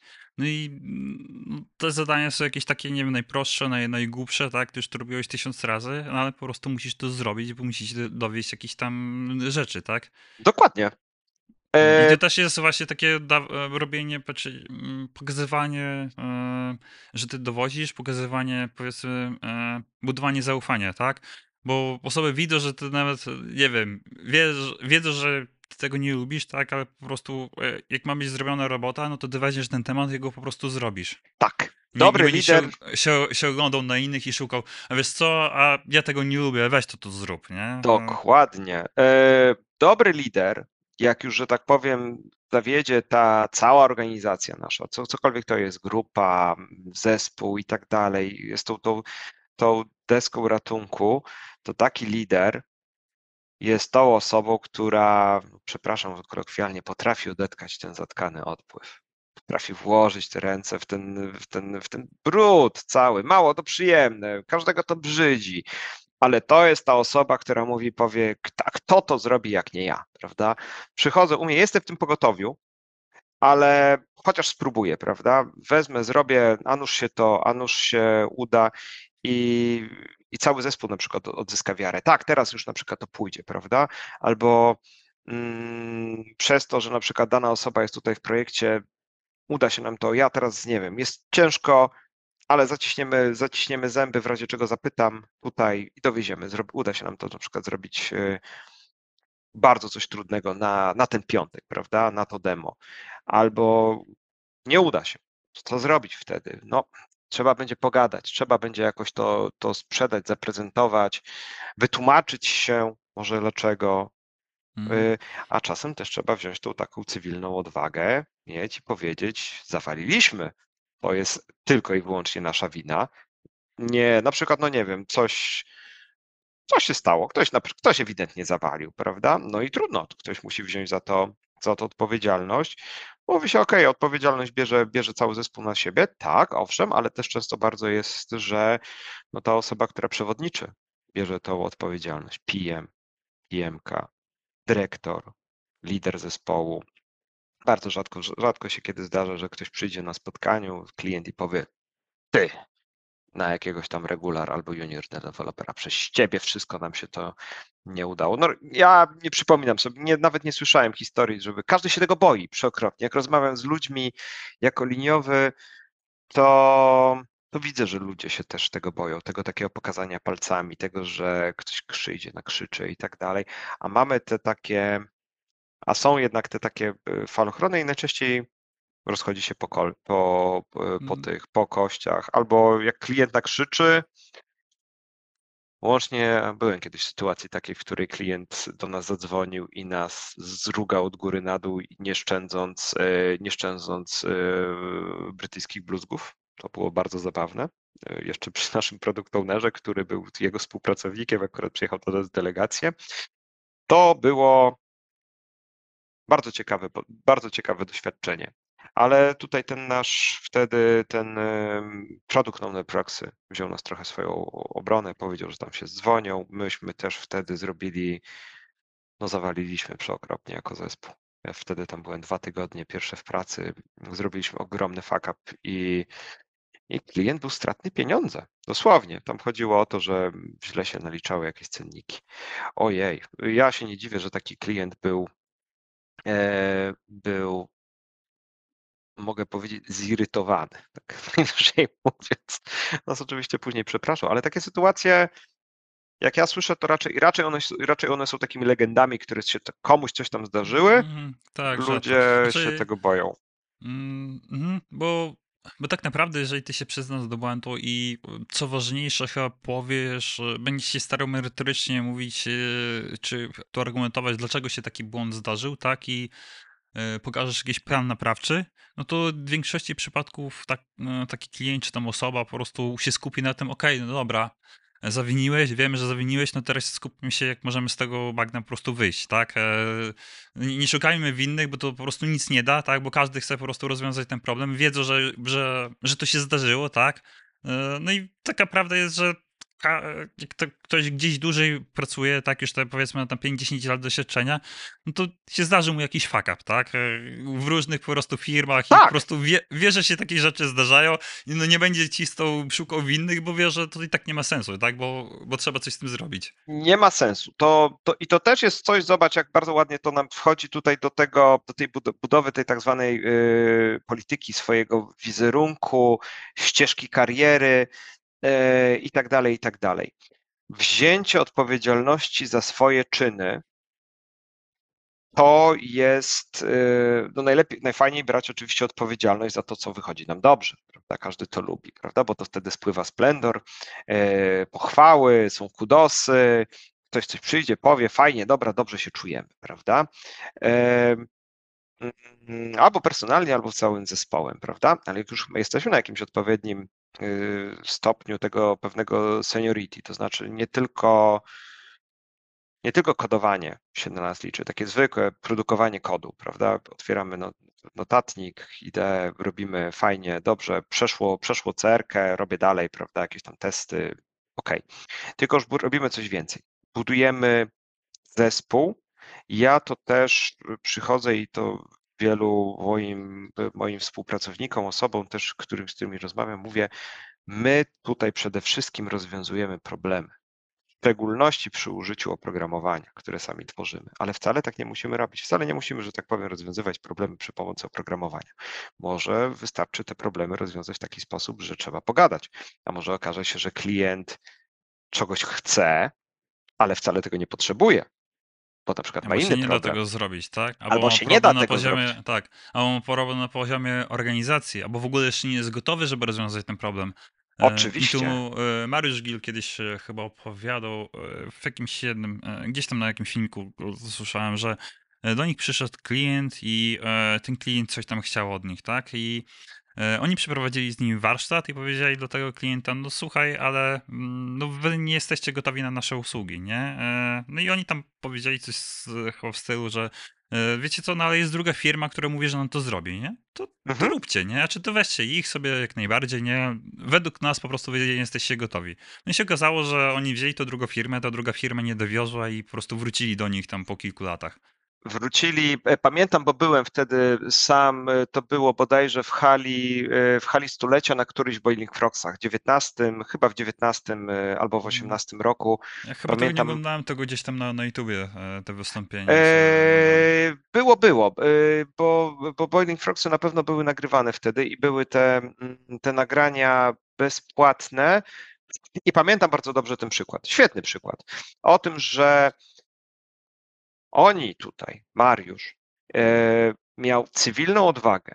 I też jako firma, zobaczcie, no, firma przyszła i powiedziała, że nie chce brać tych pieniędzy, pomimo tego, że no, jest, będąc, posiadając przedsiębiorstwo, naszym głównym celem, celem każdego przedsiębiorstwa jest pomnażanie kapitału. To jest cel, bo nie jesteśmy fundacjami.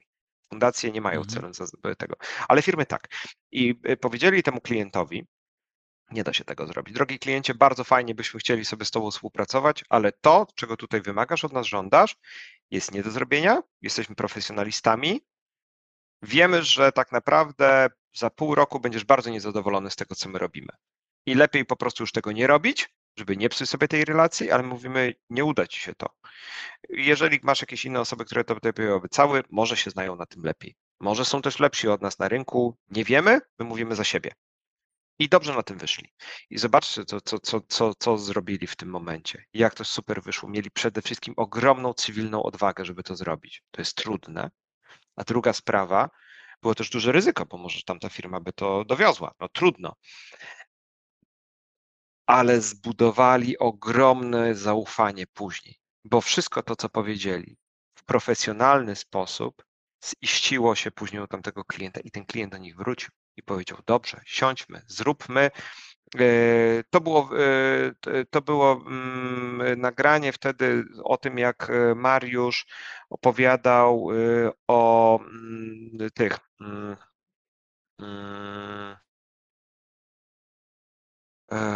o event stormingu. To było, to było spotkanie związane z event stormingiem.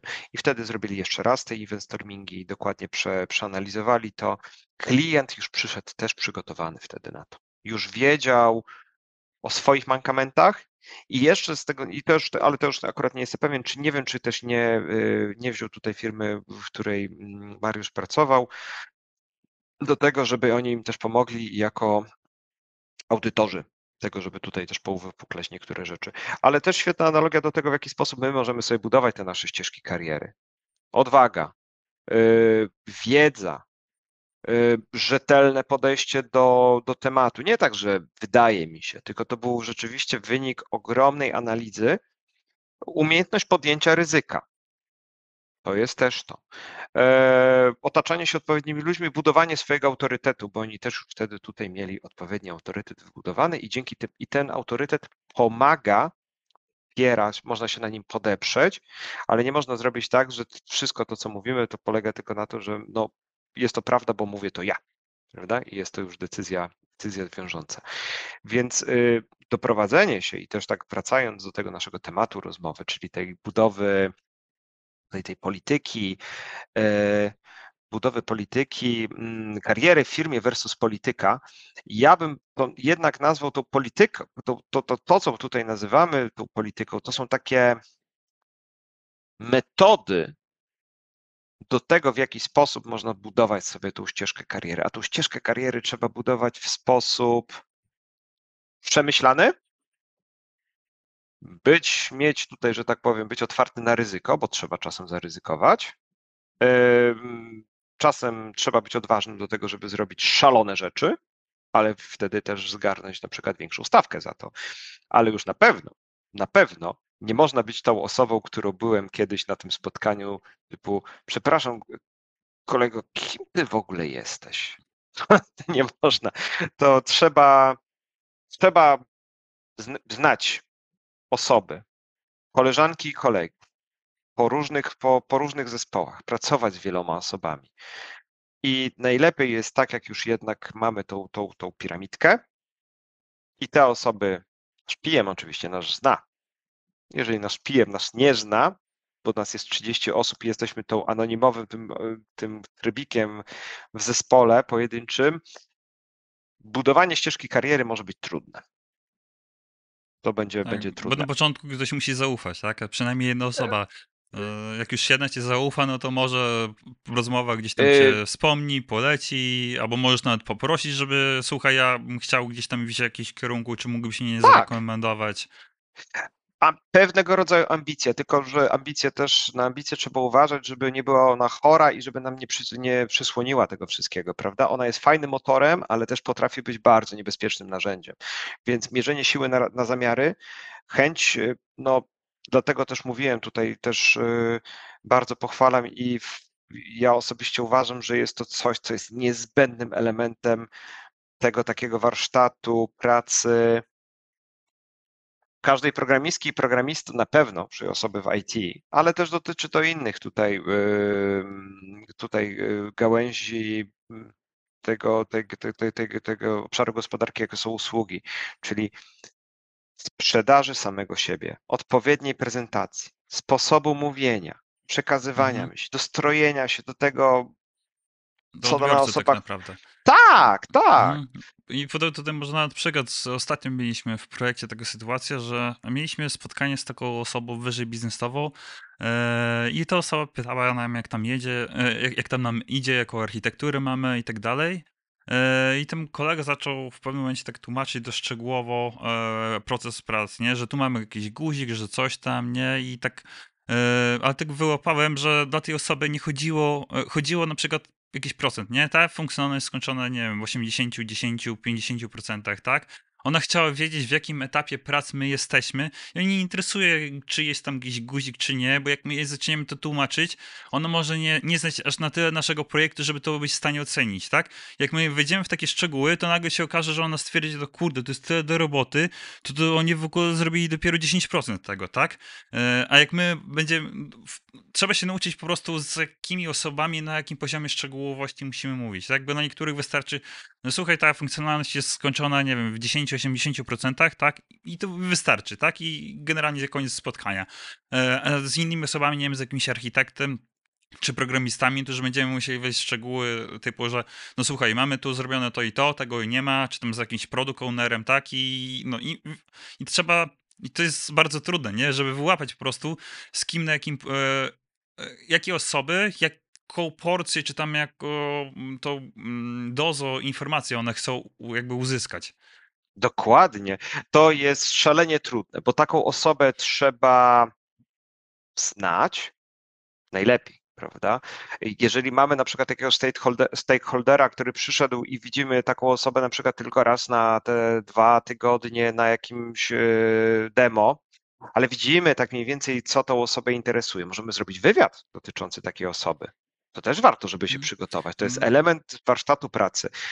Y, Za każdym razem dostosowujmy nasz przekaz, słownictwo, sposób mówienia do tego, żeby nasz komunikat trafił do danej osoby, spełnił jej oczekiwania, w szczególności jeżeli ona jest naszym klientem i daje nam zamówienia. Dlaczego? Bo to nam świetnie buduje ścieżkę kariery. Mhm. Nie ma nic wspanialszego niż to, że no, naprawdę, nie ma nic wspanialszego jak na przykład przyjście i powiedzenie, klient przychodzi i mówi, ta i ta osoba zrobiła świetne demo. Dzięki niej wiem dokładnie, co jest. Chciałbym, żeby ta osoba, chciałbym, chciałbym współpracować z taką osobą. Albo na przykład już przyjdzie do nas bezpośrednio zadzwoni, się zapyta, nie wiem, ominie na przykład tego PM-a, bo nie, nie ufa na przykład, czasem się zdarza. I powiedzenie, a, chyba mnie ściemnia, powiedz mi dokładnie, jak tu jest w tym, w tym projekcie, czasem się zdarza. Ale to już, że tak powiem, jesteśmy, już nie jesteśmy anonimowi. Yy, No i ostatnią rzeczą, uważajmy na to, bo my w branży IT, tutaj w, szczególności programistki, programiści, bardzo lubimy brzmieć mądrze. To też zauważyłem. Yy, Co, do, co za tym idzie, korzystamy bardzo, bardzo często z, z żargonu. I jest takie też ciche założenie, że to, co my tutaj mówimy i to, co my, mm, o czym się poruszamy, to mm, y, jest tak samo znane dobrze nam, jak i naszemu klientowi. No bo przecież robimy mu produkt. Bardzo często ten biznes kompletnie nie wie o co chodzi. Nikt nie obchodzi to, czy to jest napisane w JavaScriptie, w Javie. Potrafią nawet mylić Java z JavaScriptem. Tam Mhm. mogą być nawet jak u Pratchetta. Gnomy, w aparacie fotograficznym był gnom, który malował obrazki i robił to szybko, no i jak ktoś powiedział, no to jest na mechanizm, nie na magię, to było... Więc Mhm. dla takiego biznesu tam może być w środku magia. Ważne, żeby robiło to, co oni chcą zrobić, typu, Mhm. a, to robimy zdjęcie. I naszym bardzo ważną rzeczą, i to jest też coś, co pokazuje, czy ktoś już jest na przykład y, biznes, tak patrzy, prawda? Czy ktoś jest seniorem, leadem, principalem, jest to, że widzi, że taka osoba już jest na tyle obyta w tym biznesie, bo to chodzi też pewnego rodzaju obycie, e, że wie, w jaki sposób, że tak powiem, przekazywać ten komunikat. I przychodzimy i Mhm. dostosowujemy. Tak jak Feynman. Staramy się przekazywać wyniki naszych prac, to co robimy w sposób zrozumiały dla tego biznesu. Jeżeli oni chcą Mhm. wiedzieć, jaki jest stan prac, takie było py- pytanie, to odpowiadajmy im na to rzeczy, bo oni nie rozumieją. Wyłączą się Mhm. nam, zaczną się nam obwarowywać różnymi, e, budować nam ściany i po jakimś czasie na przykład wyjdzie na to, że oni nie chcą brać udziału w tych, e, w tych spotkaniach. bo Mhm. nas nie Tak, no rozumieją. właśnie trzeba się nauczyć jakieś tak e, mówić o tym samym różnie, tak? Czyli musimy to samo umieć wytłumaczyć i dla jakiegoś dziecka, i dla jakiegoś menedżera, i pogadać z programistą, tak po prostu z różnymi osobami e, i dla każdego powiedzieć to samo w taki sposób, żeby on to zrozumiał. Tak. E, y, Też teraz właśnie jak sobie rozmawiamy, tu e, rozmawiamy już też prawie, no ponad już, no już jakoś prawie godzinę.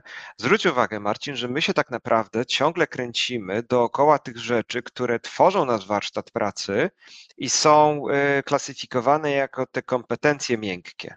Bo rozmawiamy już tutaj o tych takich poziomach senior, lead, principal, albo to, w jaki sposób poszczególne firmy to nazywają. Bo na przykład nazwanie kogoś seniorem jest, niesie za sobą już jakąś pewną informację.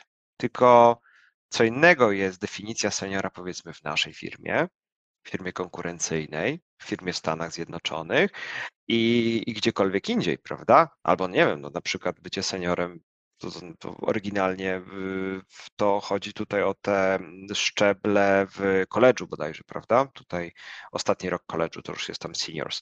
I, i o to chodzi. Chodzi o pewien, o pewną dojrzałość prawda?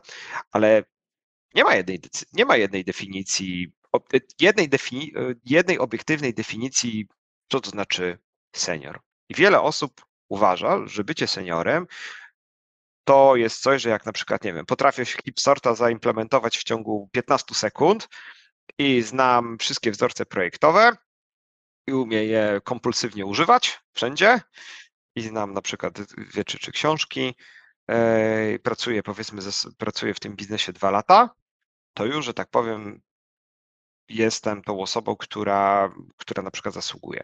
Może i tak, może i nie. Tutaj przede wszystkim biznesowi chodzi o pewnego rodzaju dojrzałość, bo senior, seniorka musi umieć no, dobrze programować, um, musi umieć taka osoba inwestować we własny rozwój, poszerzać tutaj swoje kompetencje i tak dalej. Tu nie takie rzeczy nie mogą być, muszą być bez zarzutu.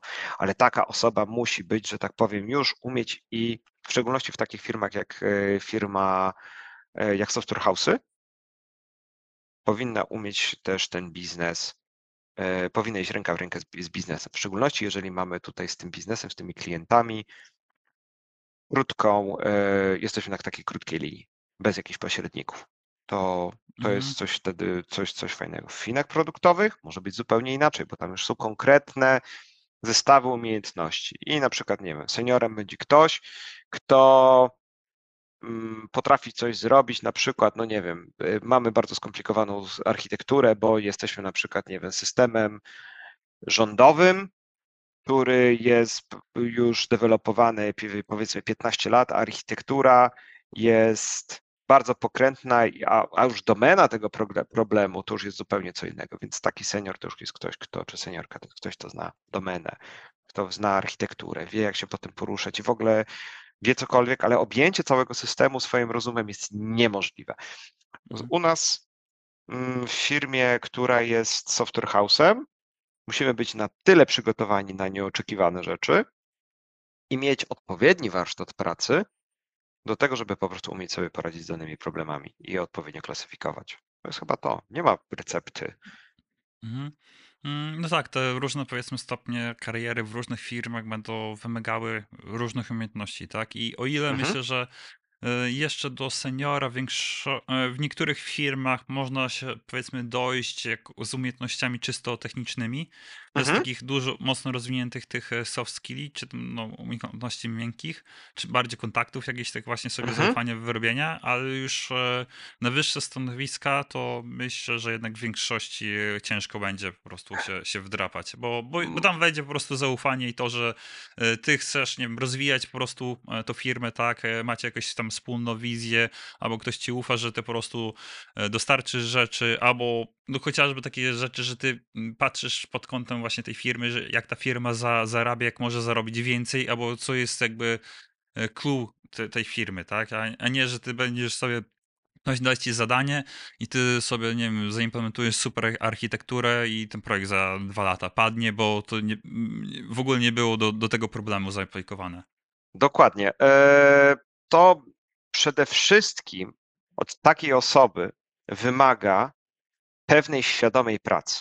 Świadomego, bo to, bo tu wchodzą różnego rodzaju czynniki. Ktoś może mieć dryg do tego, prawda? Może mieć odpowiedni zestaw umiejętności i może mieć na przykład to, no nie wiem, powiedzmy wrodzone, albo wytrenowane w środku w swoim, w swoim życiu i ma dana osoba taki zestaw, zestaw umiejętności miękkich, która pozwoli na przykład uzyskać to naturalny dla danej osoby sposób. Ta osoba nie musi się nic starać do tego, po prostu robi to swoje, musi upłynąć trochę czasu, ta osoba zbiera trochę tej wiedzy e, i, że tak powiem, powolutku sobie buduje tą ścieżkę kariery.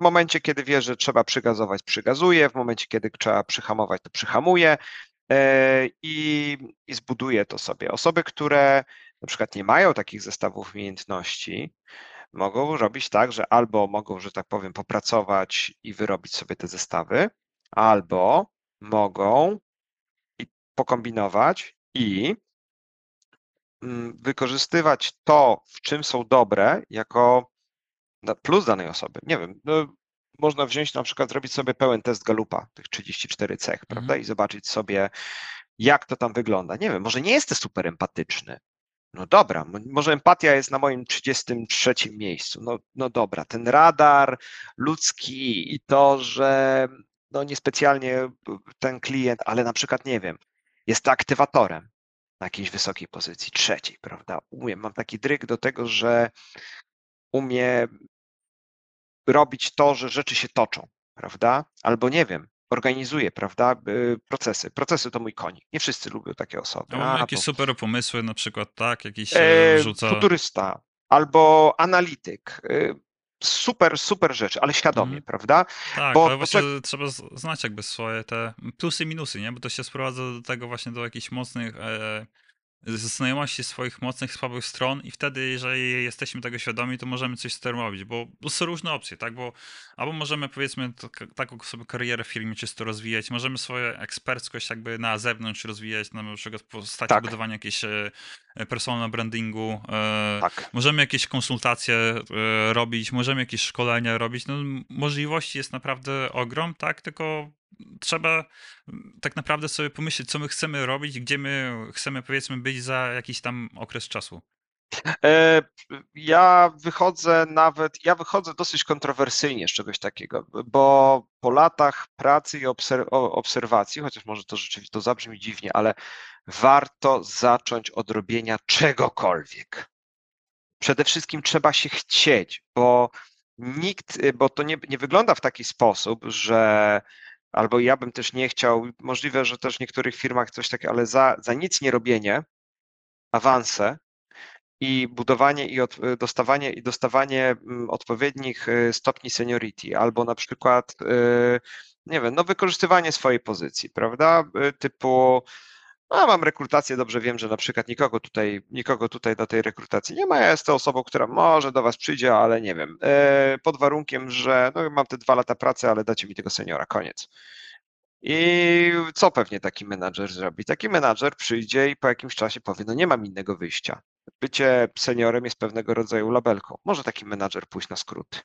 Czemu nie? Powie, dobra, stanie taka osoba takiego seniora, odpowiednio będzie odpowiednio też taka, będzie też odpowiednia motywacja do tego, żeby mm, odpowiednio takiej osobie zapłacić, prawda, bo jesteśmy w jakichś tam wtedy widełkach, e, widełkach płacowych, wszystko się zgadza organizacyjnie, mucha nie siada i tak dalej, tylko co wychodzi później?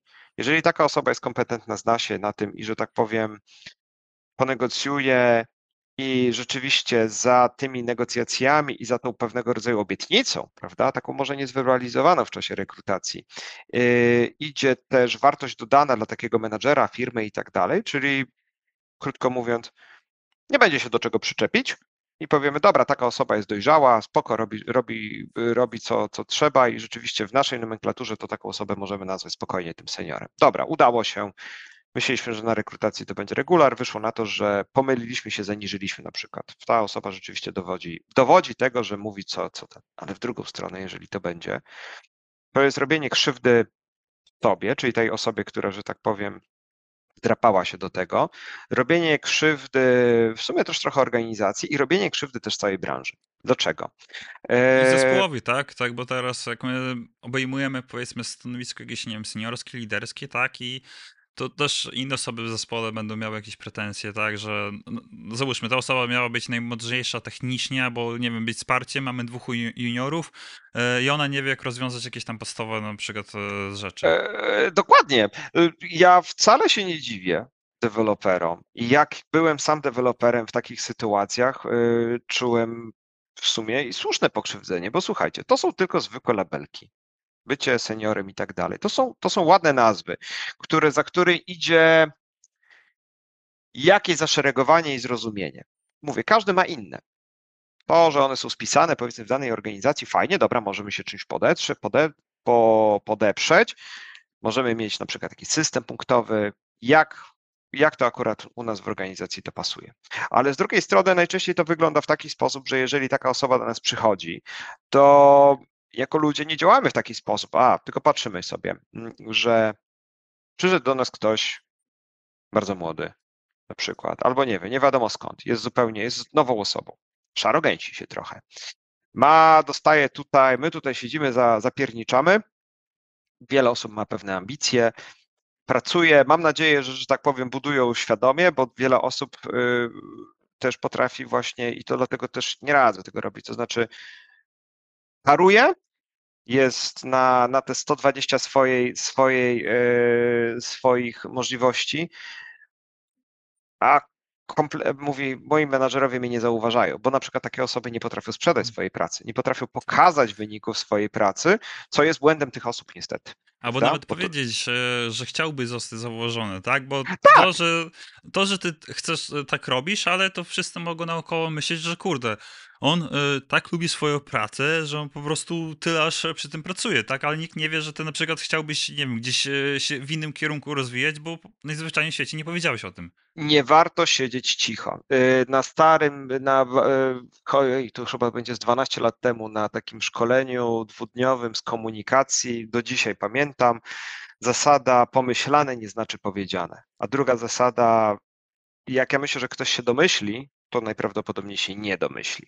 Więc jeżeli, i no, lubię sobie oglądać Nengaga, jestem, to, to siedzę sobie na tym Nengagu właściwie codziennie. Jak często się tam zdarza ten mem z, z klaunem, z facetem, który maluje się na klauna i mówi tak, będę ciężko pracować, tutaj zrobię, na pewno ktoś, zau- po- posiedzę po godzinach, e, nikomu oczywiście o tym nie mówię, na pewno ktoś zauważy i na pewno dostanę, że tak powiem, z tego powodu jakieś tutaj będę mieć z tego po- po- powodu profity jeżeli będziemy to robić w taki sposób, że nikt nawet się nie domyśli i będziemy się z tym kryć, bo nie pokażemy temu, nie powiemy temu, no to takie osoby najprawdopodobniej nie zauważą, albo zostaniemy zagłuszeni przez te osoby, które, że tak Mhm. powiem, już wiedzą, co to zrobić. Ale Adrem, wróćmy do tego, do tego przykładu, jak przychodzi do nas ten nowy, nowy kolega, koleżanka, która, że tak powiem, wynegocjowała sobie wysokie, wysokie seniority. I jakie są bardzo często, jak to bardzo często wychodzi? Przychodzi ktoś nowy, w szczególności jeżeli się szarogęsi, bo może przyjść tak, że rzeczywiście zaczyna budować sobie relacje od samego początku i stara się taka osoba być przyjęta do grupy.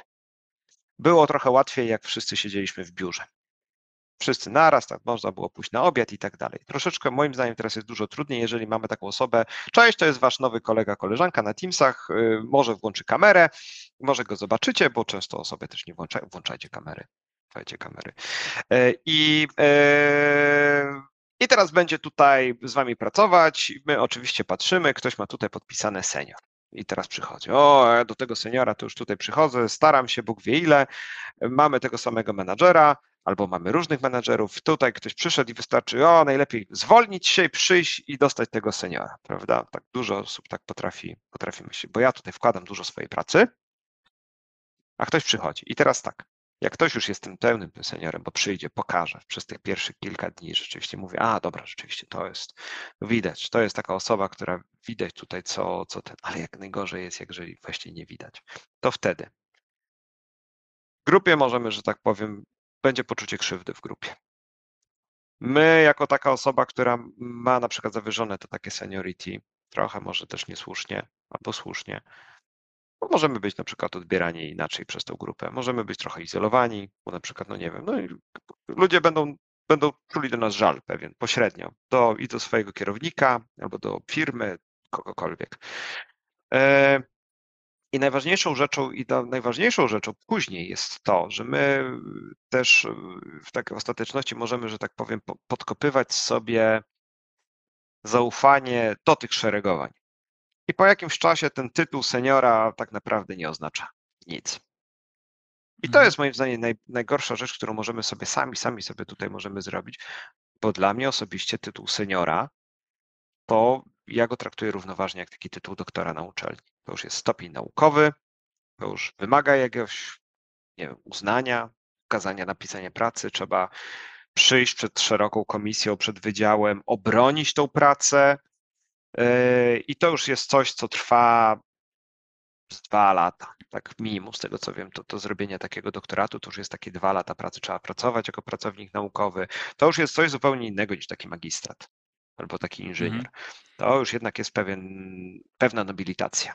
I Mm, mm, Tak, tylko wiesz co, też czasem mogła się zdarzyć sytuacja, że załóżmy pracujesz w firmie, tak, i uważasz, że masz na przykład e, umiejętności na tego seniora, tak, ale nie wiem, ktoś nie chce ci dać awansu czy coś takiego, nie? I na Mhm. przykład i się w końcu wkurzysz, no dobra, no to idę do innej firmy. E, oczywiście, Ty, e, tak, i to ja radził na przykład w takim e, przypadku być po prostu szczerym, nie? I powiedzieć coś w stylu, no słuchaj, ja tu pracuję jako regulara, uważam, że moje umiejętności są na poziomie seniora, tak? I nie mówię, że jestem seniorem, powiedzmy o, o, od razu, tak? Tylko, że słuchaj, chciałbym się sprawdzić jako senior, uważam, że mam takie umiejętności, bo wtedy już to buduje tego szczerą relację, tak? Bo jeżeli nie wyjdzie, tak, to ta, ta osoba po drugiej stronie była jakby świadoma tego, co, co bierze, tak? I, I też y, będzie świadoma tego, że słuchaj, a może ty potrzebujesz pomocy na przykład, tak? I y, o wiele szybciej na przykład y, raz, że będzie pewnie się przyglądała twojemu, jakby nie wiem, tych pierwszym tygodniu pracy, jak ci idzie, tak? I czy na przykład nie potrzebujesz pomocy, jakiegoś wdrożenia, może cię zapyta, tak dalej.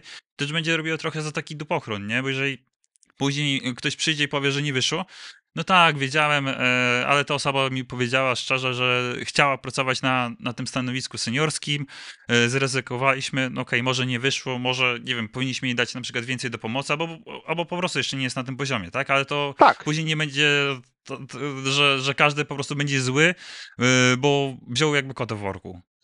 Dokładnie, to jest tak. Znowu, zasada i to też, i to są też te kwestie, które tutaj mówimy, czyli budowanie tej ścieżki kariery mówmy tym naszym menadżerkom, menadżerom, PM-om, PM-kom, wyrażajmy, werbalizujmy jakieś y, nasze ambicje i pomysły na tą ścieżkę.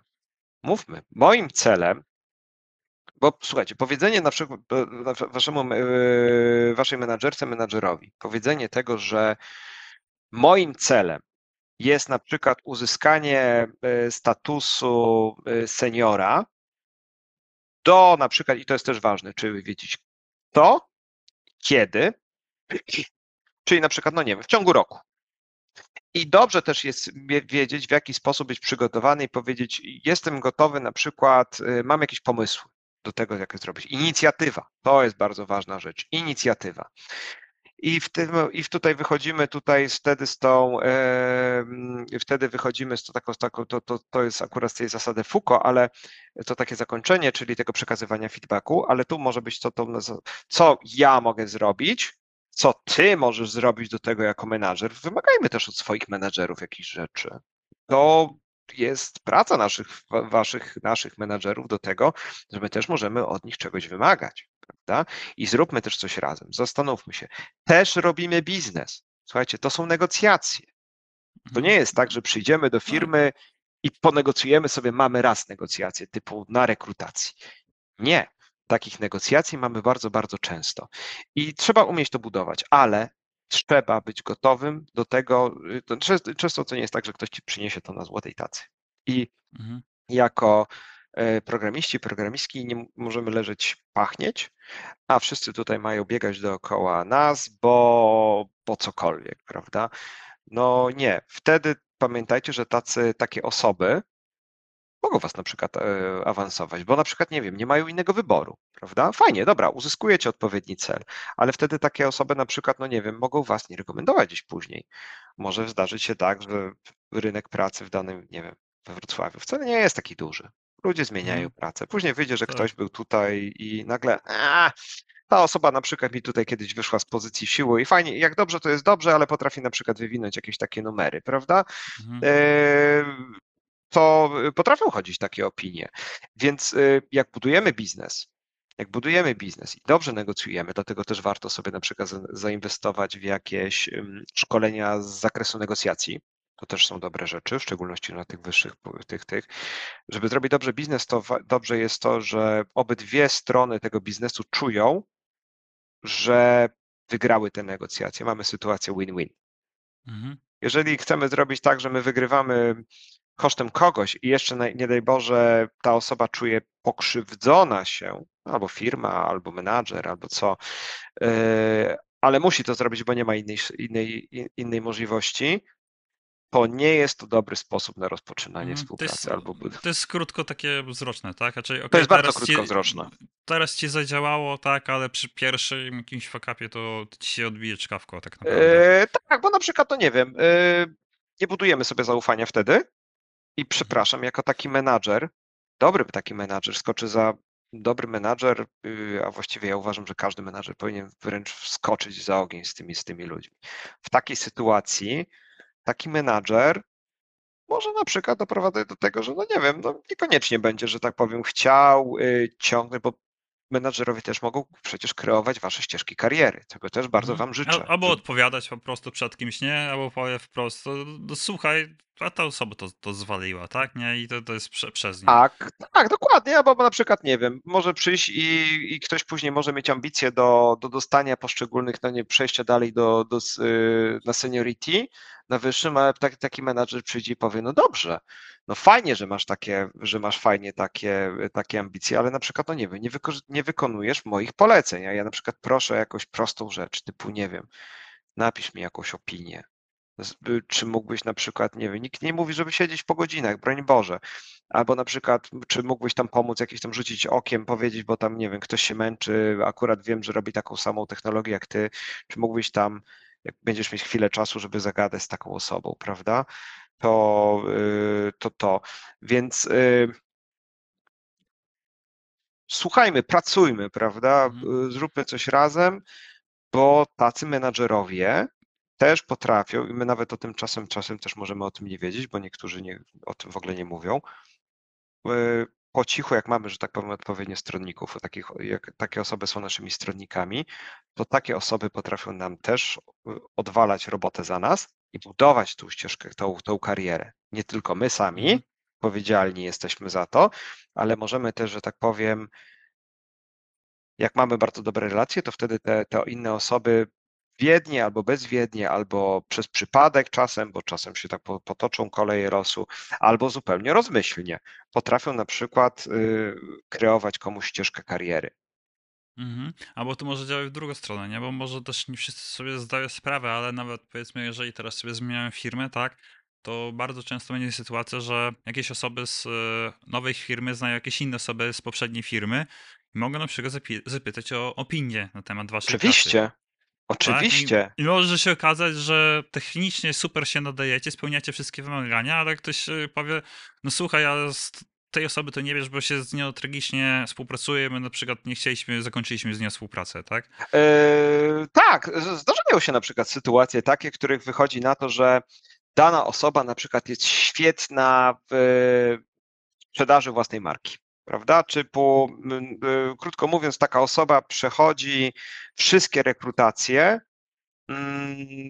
w sposób idealny, prawda? Fajnie się rozmawia, dobrze tutaj wychodzi, jakieś, jak są jakieś rozmowy techniczne, to wychodzi na, wychodzi, wychodzi taka osoba bardzo, bardzo dobrze. Po CVC też oczywiście wszystko jest, a później wychodzi na to, że no już przy, jak już przyjdzie taka osoba do projektu, to nagle okazuje się, że w tym projekcie to już tak niespecjalnie na przykład taka osoba już y, dobrze Albo jest, dobrze. albo jest konfliktowa, albo nie dowozi, albo tam jakieś inne problemy się robią. No, no są, różnego, róż, są różnego mhm. rodzaju, są, są różnego rodzaju, są różnego rodzaju powody. Czasem po prostu bywa też tak, że no dobra, może być super, my jako, ale na przykład, no nie wiem, wyjdzie na to, że firma, do której się zarekrutowaliśmy, albo zespół, do którego trafiliśmy, może nam nie leżeć, klient może nam nie leżeć. No zdarzają się, nie zawsze wszystko musi nam wychodzić na 100% i nie zawsze musi się nam udać wygrać, prawda? Czasem możemy źle trafić, możemy mieć pech, ale są też takie osoby, które, że tak powiem, no yy, udaje się, prawda? Świetnie się sprzedają, są dobre, do, są dobre w tym tak zwanym marketingu własnej osoby, jak ja to tak nazywam, ale już z tymi zdolnościami albo już na przykład z chęciami, to już tam potrafi być, być różnie. I wtedy taka, wtedy opinia o takiej osobie potrafi pójść, no bo, bo, bo ludzie, bo, tak, bo ludzie się mieszają po tym rynku, prawda? Mają znajomych po innych firmach. Czasem się zdarza, że ktoś na przykład zadzwoni i powie, ej, zauważyłem, że tutaj kolega kolega, koleżanka rozpoczął pracę tutaj z tobą, weźcie na niego, uważajcie. Zdarzają się takie, takie sytuacje. Ludzie to robią, e, czasem to robią, e, że tak powiem, no, no w szczególności jeżeli ktoś przyjdzie i zrobi straszny bałagan, prawda? Albo nie wiem, zrobi, e, zachowuje się jakoś bardzo, bardzo nie tak. Potrafi takie, potrafią takie rzeczy też pójść, bo my budujemy za każdym razem, każdy z nas buduje mniej lub bardziej tą swoją markę osobistą. I jak dla mnie, nie różni się to niczym innym, jak to, w jaki sposób wybierzemy, na przykład wybieramy sobie budowlańców, czy jakieś osoby, które wykańczają nam łazienki albo robią docieplenie, prawda? O, mam fajną ekipę, polecę tutaj super i taka ekipa ma zamówienia na najbliższe 3 lata i wręcz jest zła, dlaczego, że tak powiem, poszczególne osoby dalej ją po, słyszałem o takich przypadkach. A potrafią być takie, że no, no nie wiem, ja byłem na przykład bardzo ostrożny, jak patrzyłem się, że jest jakaś ekipa, jest ogłoszenie, ekipa może już teraz wziąć sama z siebie pracę. Mówię, coś tu jest nie tak, jak to jest możliwe. Teraz jest boom na budowlańców, a ta ekipa Kogoś jakimś cudem. No właśnie, jakimś cudem, jakimś cudem oni są dostępni teraz. No może są ok, może rzeczywiście im coś wypadło, a może być też tak, że często są wywalani z tych budów bez, albo sami uciekają z tych budów, prawda? To, mm, to opinia o tych budowlańcach, ci, którzy, że tak powiem, idzie do, dobra opinia i ten marketing szeptany działa w wielu miejscach. Mhm. I to jest bardzo fa fajna analogia, nie? No to, znaczy dobrze się zastanowić, że właśnie, jeżeli nie wzięlibyśmy takiej ekipy budowlanej, e, takiej, która ma wolny termin ad hoc, tak? Mhm. która mhm. może nam spartocić e, robotę, czy tak, e, a wolelibyśmy na przykład taką ekipę z polecenia. E, mhm. Jak rozmawiam z osobami, to jednak większość gdzieś tam zawsze pyta, czy masz kogoś tam do polecenia, tak? tak. Bo to jest normalne, że chcemy kogoś wziąć, kto nam zrobi dobrze robotę, tak?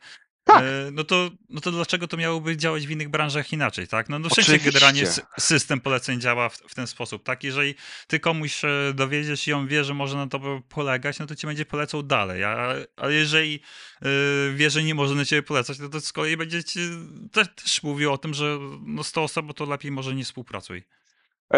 No dokładnie, prawda? W budowlance akurat jest o tyle, o tyle łatwiej, że po pierwsze, mm, trochę łatwiej śledzić koszty, bo możemy policzyć zarówno materiał, jak i to później w jaki sposób zapłacimy takiej takiej firmie, bo tu już mamy konkretną robociznę. Możemy przyjść i zobaczyć, czy te kafle są na przykład równo położone, prawda?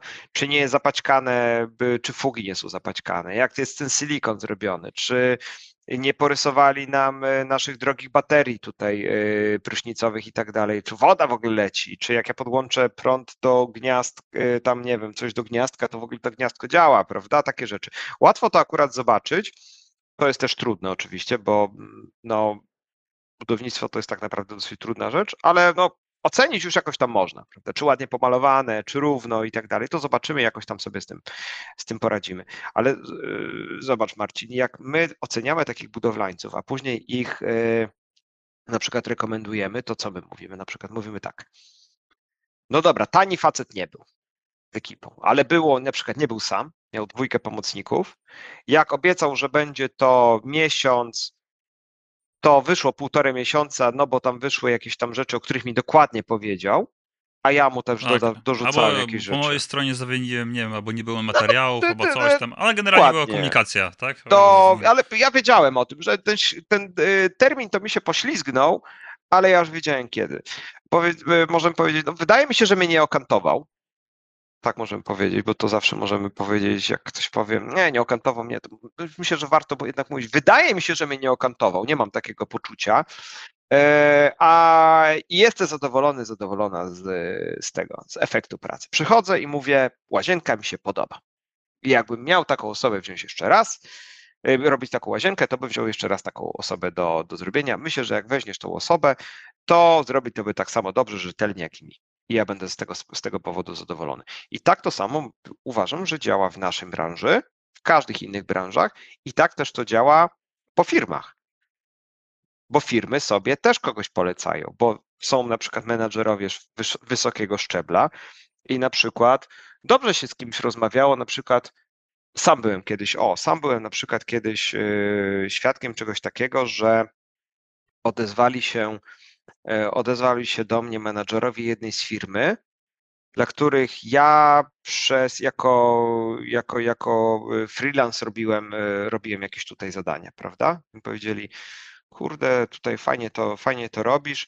Ja tam wtedy byłem, no może nie, może nie freelance, ale na body leasingu byłem, czy tam team extension ze Spyro. I powiedzieli, podoba nam się sposób, w jaki ty sposób to współpracujesz, to w jaki sposób opowiadasz, w jaki sposób to budujecie i na przykład tutaj aktualnie w Spyro, podoba mi się, weźmy na przykład porozmawiajmy, prawda? Albo oni wtedy do mnie przychodzili, powiedzieli, żebym ja to konkretnie zrobił, ja powiedziałem, no, sam tego pewnie nie zrobię, ja pracuję tutaj pod banderą, ale takich osób na przykład, ja mogę na przykład wam polecić takie osoby tutaj od siebie, z zespołu, prawda? Albo chodźcie, mamy tutaj odpowiednie osoby na odpowiednim, na odpowiednim szczeblu i wtedy poleciłem naszych dyrektorów tutaj, do tego, żeby już tutaj zrobili te biznesy, bo to już chodziło o jakieś, jakieś, jakąś taką grubszą, e, o taką, mhm. taką grubszą rzecz. Ale firmy też siebie tutaj polecają. My jako programiści, programistki, Scrum Masterzy i tak dalej, testerzy, też budujemy opinię sobie, firmie, każdy z nas jest ambasadorem, prawda, tego wszystkiego. I dzięki temu e, może się nam coś, no nie wiem, skapnąć, bo jeżeli przyjdziemy i powiemy, że na przykład, no nie wiem, firma zyskała biznes, bo na przykład ja jako osoba tutaj, jako programista, programistka pracowałem na powiedzmy tym Team Extension i oni powiedzieli, wiedzieli, że na przykład ja jestem z takiej firmy i oni chcą teraz współpracować z nami jako z tą firmą, to możemy powiedzieć, kurczę, przynieśliśmy biznes. Przez bardzo, y, przez bardzo rzetelną, dobrą pracę, bo możemy to robić technicznie, możemy umieć, mamy mhm. odpowiedni warsztat kompetencji miękkich, to jest duże osiągnięcie, mhm. które raczej jest zauważane i to jest później, i to też y, buduje, mówię, kurde, to jest, to jest ktoś, kurde, potrafi na przykład przekonać naszego klienta tylko przez to, że robi fajną robotę do tego, żebyśmy na przykład taki klient, klientka chciała z nimi współpracować. To też jest budowanie ścieżki kariery i to też jest inwestowanie w ten swój własny warsztat umiejętności miękkich, jak i twardych. Mhm. E, tak, i teraz mi się przypomniała jedna historia, jak e, pracowałem jednego z klientów e, i Mm, w pewnym momencie tam do, do projektu przyszedł, zatrudnili nowego dyrektora mm, i ten dyrektor miał za zadanie w ogóle zbudować nowy zespół, w ogóle nowy dział firmy, który by zarabiał. E, mhm. I no, to, to jest jakieś świetne jakby doświadczenie, e, patrzenie jakby od wewnątrz, jak to działało, nie? I on de facto tam znalazł po prostu jakichś pierwszych klientów, zaczął budować według tego jakby zespół, tak? I mhm. I tak naprawdę on sobie tym pierwszym projektem zbudował yy, zaufanie, czy pokazał, że on dowozi, tak? Tak. I, I później oni dali mu coraz więcej jakby e, takiej, no nie wiem, władzy, możliwości, pieniędzy, tak? I e, coraz więcej po prostu, e, no, z racji tak, e, pokazał, że po prostu on ma te kompetencje, tak? Bo ja nie, nie, nie wiem, czy on przeszedł e, z jakiegoś polecenia, czy tam było jakieś, powiedzmy, wolne stanowisko, tak? E, no ale też e, firma też powiedziała, sprawdzam, nie? Dobra, masz tu takie zasoby, zbuduj, po prostu to jest twoja robota, tak? Masz zbudować produkt, który zarabia pieniądze. Tak. Jak ty to, jak ty to zrobisz, to, to już jest twoja broszka, ale to właśnie chciałem jakby to podać jako przykład, że to działa na jakby różnych poziomach tak, tak chyba da, wszędzie, tak, że przychodzisz i ty musisz po, po, powiedzieć, że, dobra, pokazać, że ty umiesz to zrobić i ktoś na początku musi e, tobie zaufać i ty musisz się wykazać de facto, tak, i pokazać, że, że, że, umiesz robić to co, to, co robisz, to, co mówisz, że, czy tam twierdzisz, że umiesz. Tak, albo możesz też przyjść i powiedzieć y, zupełnie, ja na przykład y, staram się i za każdym razem być szczery, nie mydlić oczu, prawda, powiem nie wiem, jak to teraz zrobić. Nigdy się tym nie zajmowałem, ale na przykład mogę powiedzieć od razu też dodatkowo powiedzieć, bo to, że ktoś jest, że tak powiem, szczery i nie lubi rozmijać się z prawdą, to jest jedno, a to, że możemy sobie sami kopać dół, żeby do niego wlecieć i później nie wytrapać się z niego, to już jest zupełnie inna sprawa. Więc możemy powiedzieć, nie robiłem tego nigdy, bo najczęściej się nie robiło, bo te projekty są różne. Ale możemy powiedzieć, ale na przykład robiłem, robiłem coś podobnego. Albo byłem na konferencji i mówili o tym i mam już jakieś pojęcie, albo sprawdzę to sobie. Tu wydaje mi się, że czytałem o tym książkę yy, i pozbieram sobie, czyli teraz jeszcze może teraz nie jestem gotowy na odpowiedź, bo też nikt nie mówi, że musimy mieć odpowiedzi na od razu, ale możemy powiedzieć sobie, to też jest pewnego rodzaju oznaka dojrzałości. Korzystając, dowiadując się tego, co mam teraz, tutaj, muszę to przetrawić, warto robić sobie też notatki z tego e, i dam na przykład odpowiedź w ciągu jednego, dwóch dni, tutaj wstaw odpowiednią liczbę do tego, żeby to było, że tak powiem, umotywowane. No chyba, że trzeba zrobić coś od razu, bo nie wiem, jest sytuacja kryzysowa mm. albo jakieś wymaganie. Odczytujmy intencje, sprawdzajmy, to są, e, to są też rzeczy ważne, ale to zobacz, to znowu jest, e, znowu jest warsztat tego, w jaki sposób my pracujemy. Nie to w czy my szybko klepiemy, czy my szybko klepiemy poszczególne komponenty, albo czy my jesteśmy specami od architektury, albo nie wiem, może potrafimy czarować, prawda? I nie wiem, tada, dostajesz gotowego, dostajesz gotowy mm, Docker image, w którym żyje sobie, nie wiem, no ciężko nawet powiedzieć, co tam się dzieje, bo nikt nie wie, ale daje to odpowiednie dobre odpo e, odpowiedzi, prawda? Na zadane pytania zadaje, dostajemy odpowiednie odpowiedzi, czyli nie wiem, muszę powiedzieć, tam w środku jest magia, ale klient będzie zadowolony. Zamawiał system, który robi to, co trzeba, czy on działa na podstawie magii? No, najczęściej, najczęściej nikogo to nie interesuje. E, wykonaliśmy to w dobry sposób, i, i w, taki, w taki sposób, jaki, jaki klient nasz chce, co buduje nasz, że tak powiem, nasz y, odpowiedni mhm. tutaj wizerunek. Ale nie musimy ściemniać, bo ściemnianie potrafi ktoś przyjść i powiedzieć, sprawdzam. Mhm, Nikomu tak. nie radzę być y, złapany na ściemnianiu, bo jak, y, bo jak łatwo, jak trudno się buduje, to jest trudne. Zaufanie. Tak łatwo tak to sportoczyć bardzo, bardzo łatwy sposób, bardzo łatwy sposób takie, takie coś y, też zepsuć. Ja nie mówię, żeby teraz się bać, cokolwiek robić. Mhm. O Jezu, nie, nie rozpocznę nowego projektu. Ja jestem tylko regularem, a kazali mi zrobić nową aplikację. Ja nie umiem, nie ten. No to to jest ten moment, mhm. do którego możemy siąść i spróbować to zrobić. Ważne jest, żeby zrobić cokolwiek. To nie musi być najlepsze na świecie.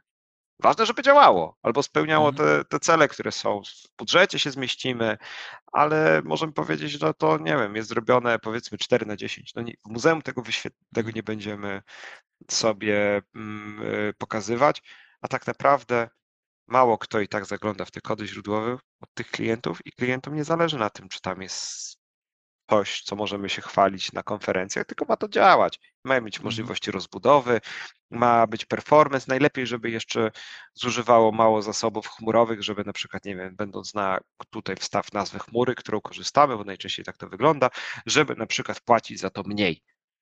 Mhm. Prawda? Bo nie wiem, bo szybciej tak. na przykład uzyskujemy wyniki na lambdach mhm. i w tym momencie 10% y, krótsze czasy odpowiedzi, to daje na przykład dosyć duże, duże pieniądze za tym potrafią iść. Mhm. Prawda? To, to e, jest, tak. To jest to. Jeszcze bym tutaj dodał jedną rzecz, że, mm, bo tak, bo to rozmawialiśmy też o zaufaniu, tak? I tylko, że mm, może nie wszyscy sobie zdają sprawę, ale to zaufanie powinno działać w dwie strony, tak? Czyli tak. E, biznes ufa nam, tak? I my ufamy biznesowi. I może w IT e, wydawać się to oczywiste, bo mm, jest generalnie dużo pieniędzy, nie ma w większości problemu z projektami, tak? I, e, ale to działa też na takiej zasadzie, że dobra, wy ufacie, że ten biznes wie, co, e, co robi i że ta firma na przykład nie splajtuje, tak? I, tak.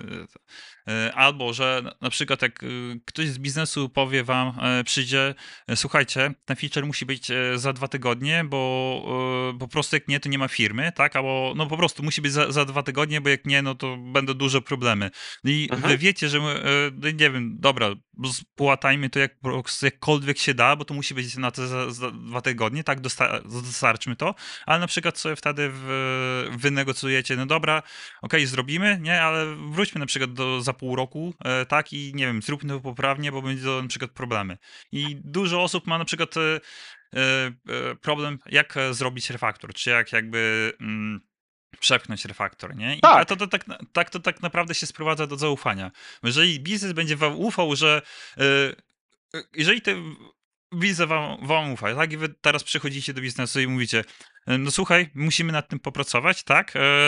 Jeżeli to tego nie zrobimy, no to teraz funkcjonalnie dostarczamy za dwa tygodnie, za rok dostarczymy za miesiąc, a za pięć lat pół roku będziemy to samo dostarczać. Tak. I, i jeżeli one wam ufają, no to jakby ufają wam waszemu sądowi, tak? Jeżeli nie, nie zaufają wam, to będzie na zasadzie, no pierdzieli i tam, nie, kurde, będzie dobrze, tak?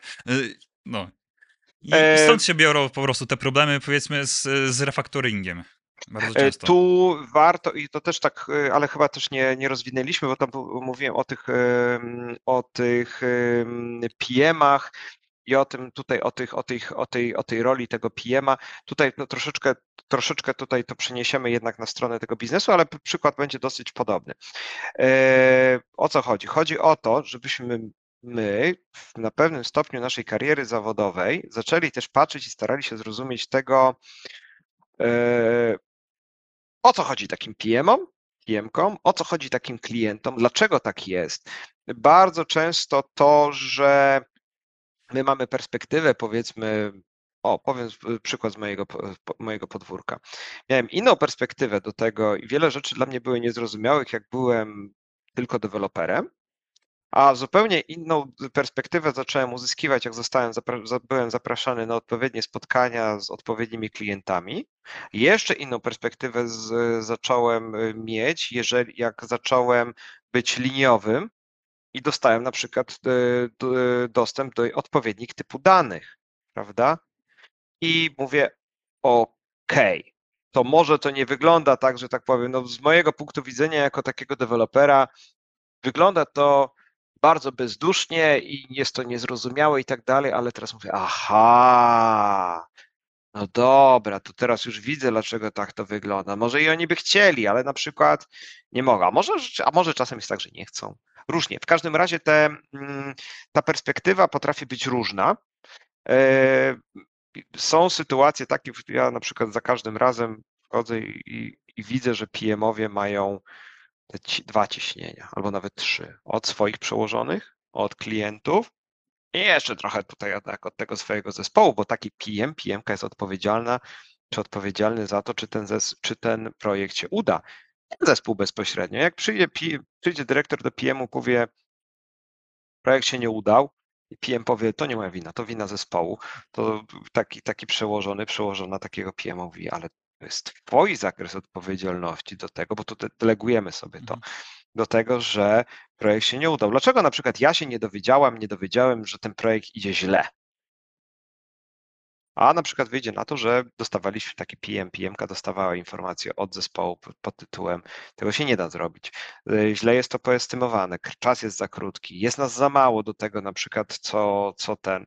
A może być też tak, że na przykład y, taki PM, PMka nie zmobilizował odpowiednio zespołu i zespół robił co chciał.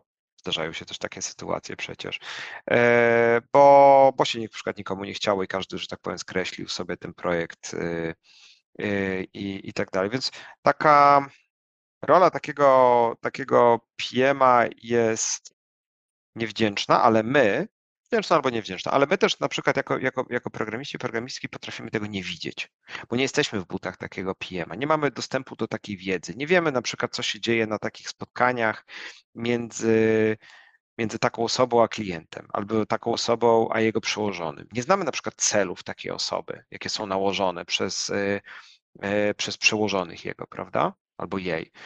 Y, tak samo nasz klient, bo tutaj mówiłeś o tym, że musimy coś zrobić, bo za tydzień i tak dalej. A im powiedziałeś, dobrze, um, umówmy się za pół roku, za pół roku na przykład, żebyśmy to do pół roku to poprawili.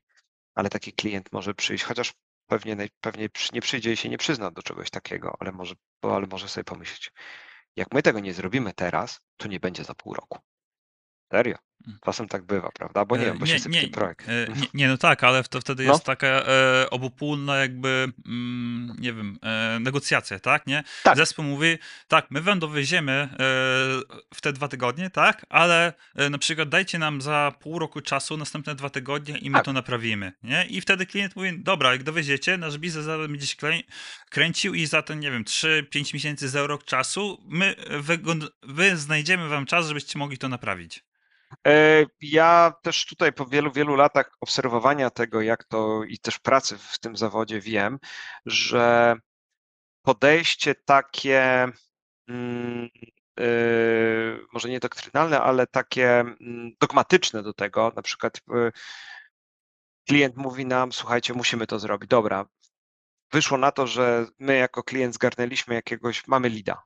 Mamy lida, za, tylko że to jest bardzo krótka rzecz, musimy coś dostarczyć za dwa tygodnie, bo, bo tak się dogadaliśmy. To jest być albo nie być nasze, prawda? Albo nie wiem, bo zarobimy na to kupę pieniędzy, jest duże ryzyko. Albo w game devie, prawda? Też pracowałem w game devie, tam każdy, każde godzinę zwłoki, tak naprawdę, już nie mówiąc o dniach, potrafiły być y, uszczupleniem, mocnym uszczupleniem yy, przychodów, bo trzeba było trafić w odpowiedni czas i odpowiednie miejsce. Jak my na przykład jako zespół przychodzimy i takiemu, takiemu naszemu klientowi mówimy, nie, nie zrobimy ci tego w twoim, w szczególności jeżeli to jest jego produkt. Nie zrobimy ci tego, bo to jest niezgodne z naszymi standardami. A my szanujemy tutaj nasze standardy i mówimy takiemu klientowi końcie. Tak naprawdę. Pomimo tego, że dewelopujemy produkt takiej tej. Więc y, no, Myślę, że taki klient się nam mocno zirytuje i to też pokaże temu naszemu klientowi, że my nie czujemy naszego że nie czujemy jego biznesu. Nie wiemy o co tutaj chodzi. Nie potrafimy wyczuć jego intencji. On nam nie musi mówić o tych intencjach, bo to są jego wewnętrzne sprawy, prawda? Jak tam się, jak mamy dobrą stopę, możemy zapytać, mm, Dlaczego tego potrzebujesz? Co jest powodem? Powie na przykład, no właśnie o tym kliencie. Myśmy powinniśmy o tym wiedzieć. Może być i za każdym razem to też jest ważna rzecz do tego, w jaki sposób budować te, te ścieżki kariery, czyli zaufanie, znać, budować tą swoją sieć, sieć kontaktów, ale też pokazywać, że włączamy myślenie i potrafimy adoptować siebie i wyniki naszej pracy do aktualnych potrzeb bo na mhm. przykład mhm. potrzeba będzie taka, że trzeba to zrobić naprawdę, na, ma być szybko. Ma być szybko, ma działać byle jak. A może być też tak, że ma być szybko, ma to działać byle jak, ale jest to skończony moduł, który już nigdy w życiu nie będzie, bo na przykład przedmiotem naszego zamówienia jest jakiś jeden pojedynczy moduł i już nie będziemy go rozbudowywać. Mhm. To tak, nawet tak. nie musimy go wtedy. Tak, jakieś zamówienie jednorazowe, zróbcie po prostu, żeby było, my to sprzedamy i zapomniałem. Tak, dokładnie. Yy, I tam nie musimy wtedy przychodzić i mówimy, przyjdzie na przykład do nas, przyjdzie do nas na przykład yy, firma, jakiś, yy, albo nie wiem, robimy dla jakiegoś, robimy dla jakiegoś klienta, przyjdzie i powie, zróbcie mi landing page'a. Takiego mhm. zwykłego, bo ja chcę mailing puścić, prawda? I my mówimy trzy tygodnie. Co? Jakie trzy tygodnie? Tak, a, ja to na jutro to... potrzebuję. A, no ten, no i tutaj klient przyjdzie i powie, ale to przecież łatwe, to, to tu akurat myślę, że ma rację, no bo w tym momencie my powinniśmy po prostu siąść, napisać trochę tych, CS, y, tych CSS-ów HTML-a, ma to jakoś działać, poklecone i, i już. I trzeba na przykład wysłać, wysłać taki mailing. Nie trzeba do tego robić ogromnej architektury i tak dalej, bo tak, tak. Y, no, strzelamy tutaj z armaty do wróbli, a tutaj akurat mhm. mamy tego wróbla. Nie trzeba strzelać z armaty, więc mhm. to też jest ważna rzecz do tego, w jaki sposób budować sobie tą, mm, tą naszą pozycję, karierę, zauważalność, to, że można na nas wtedy też pole, y, polegać, bo to jest mhm. takie jednak czucie tego biznesu. Mm, tak, ja bym tutaj jeszcze dodał, e, że się czujcie właśnie tak w buty drugiej osoby, tak? I e, tutaj polecił świetną książkę Daniela Carnegie, mm, Zdobyć przyjaciół z jednej sobie ludzi, czy no, mhm. jakoś tak. E, I on tam też, mm, on opisuje właśnie w tej całej książce taki sa, sam mindset, po prostu jak mieć w stosunku do, e, do drugiej osoby, tak? I właśnie e, całe przesłanie z tej książki, żeby się zastanowić, co ta druga osoba potrzebuje, chce, albo co chce uzyskać, co dla niej jest ważne, jakby z tym nastawieniem dopiero po prostu zacząć rozmowę z tą osobą. I wtedy bardzo często i to ułatwi komunikację z, tak naprawdę z wszystkimi na różnym poziomie, tak? Bo później pójdziemy do jakiejś osoby wysoko postawionej, tak sobie zadamy takie pytanie, to się okaże, że ona tak naprawdę chce na przykład e, znać e, status projektu, tak? Na jakim Mhm. etapie pracy jesteśmy, albo czy są jakieś problemy w projekcie, żeby ona na przykład mogła za, zareagować, e, albo czy potrzebujemy czegoś, tak? A jak pójdziemy do, do architekta, to on na przykład będzie chciał wiedzieć, czy to rozwiązanie jest przygotowane na tyle, że ono się zeskaluje na przykład, czy jest gotowe na jakieś tam problemy. Z programistami na, na przykład, czy oni nie, nie mają jakichś problemów, czy nie wiem, jako lider będziecie rozmawiać z juniorem na przykład, to czy on nie ma e, jakichś problemów, tak, e, z zadaniem. E, a jak Mhm. będziecie rozmawiać z innym seniorem, to, to może sobie już mm, zrobicie tak, nie wiem, przyjacielsko pogawędkę o technologiach na przykład, żeby się czegoś dowiedzieć i, i tak dalej. Tak. E... Cieszę się, że przywołałeś tą książkę. Ja pamiętam, że ja ją bodajże słuchałem kilka lat temu i chyba ją nie, i chyba ją nie dosłuchałem do końca. O ile pamiętam, to jest dosyć stara pozycja, bo ona już ma coś koło prawie 100 lat. No, coś chyba, coś koło tego za, za niedługo chyba będzie, bo ona Może? jest, nie wiem, czy ona nie, ona jest chyba, wydaje mi się, że 1900 jest któryś tam roku. E. Tak, to jest pozycja dosyć stara. Ona jest też napisana jak taki no, podręcznik amerykański, ale z tamtych, z tamtych wtedy lat. Czuć, czuć ale to się bardzo niego. dobrze czyta. Dobrze no, się no, to naprawdę. czyta. Ale tam jest jeszcze jeden taki świetny przykład.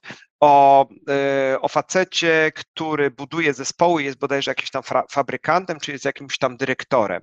I on tam było nawet napisane, że facet był jakiś niewykształcony, zupełnie i tak dalej, ale miał dryg i miał taką zdolność poznawania talentów, otaczania się nimi i wykorzystywania tych talentów do tego, żeby wspólnie budować coś, co oni tam robili w tej, w tej fabryce, czy, czy co. Mhm. Tym osobom było dobrze, bo, te, bo, ten, e, bo, że tak powiem, zawsze mogły ufać tej, temu, temu dyrektorowi. On im też tak kształtował e, przez to, że on rósł, to oni rośli razem z nim. Nie zostawał ten splendor mhm. tylko i wyłącznie na nim. On się dzielił też z tymi, z tymi osobami. I no, e, jego autorytet no, był przed nim, prawda? Roz, mhm. rozpościerał się tutaj i, e, i to też był taki bardzo fajny przykład z tej książki, który do dzisiaj, który do dzisiaj pamiętam. Pozycja moim zdaniem bardzo godna polecenia. Mhm. Tak, znaczy mi akurat utkwił inny przykład. E, to był podany przykład osoby, która chciała coś uzyskać od, od innej, od jakiegoś przedsiębiorcy czy coś mhm. takiego. Mhm I ta osoba właśnie w pierwszej kolejności zastanowiła się, a co ta osoba chce, co ja mogę jej dać. I ona przyszła i zaczęła jakby jej dawać wartość, rozwiązywać jej problemy. Już nie pamiętam dokładnie, co tam było, tak? E, ale najpierw pokazała, że słuchaj, e, a weź zrób tak, a to, a to tego, a to tego. I, na, I dopiero po jakiś tam, nie wiem, ile ta rozmowa trwała, tak, a po jakimś czasie e, się, czy się zapytała, czy nawet ta druga osoba po prostu, do której ona przyszła, sama powiedziała, czy mogę ci jakoś pomóc, czy coś z tyłu, tak? Czyli mhm. takie trochę odwrócenie, nie? I to, nawet bardzo często można w takich relacjach, e, e, nie wiem, na, na, konferencji do kogoś zagadacie i chcecie, e, nie wiem, Albo żeby on ktoś zaprosił was na kanał, albo no. żeby e, coś nagrał, czy coś takiego, dajcie mu najpierw wartość, tak? E, tak. Nie wiem, nie wiem, rozwiążcie jej, jej problem, doradźcie coś, tak dalej. I bardzo prawdopodobne, i tak tylko bez, bezinteresownie, nie? I bardzo mhm. prawdopodobne, że ta osoba do was później wróci i zapamięta, nie? A kurde, ten gostek mi gdzieś tam pomógł i, i, yy, i nawet jeżeli później się, się zwrócicie już nawet z pytaniem, nie? Słuchaj, ja robię coś takiego, taką inicjatywę, czy chciałbyś się może wystąpić? To, to już jest taki, no nie wiem, kilka leveli wyżej, tak? Że ta osoba was pozytywnie zapamięta. E, tu jest też to budowanie ścieżki e, rozpoznawania, budowanie sieci, bo, słuchaj, bo takie osoby to no, znają wiele osób, wiele osób też chce się z nimi poznać i teraz, że tak powiem, warto się jakoś tam wyróżnić, prawda? To jest moim zdaniem bardzo fajny sposób, bo takich, os- takich wiadomości typu hej, porozmawiajmy albo tam umówmy się na obiad, bo mam jakiś super tam pomysł, to podejrzewam, że takich osób jest rzeczywiście masa i takie osoby no, wrzucają po prostu taką komunikację do kubła, prawda? Ale z drugiej strony, jeżeli my sobie coś troszeczkę zainwestujemy i pójdziemy, zobacz, zobacz Marcin, to jest takie myślenie out of the box, prawda?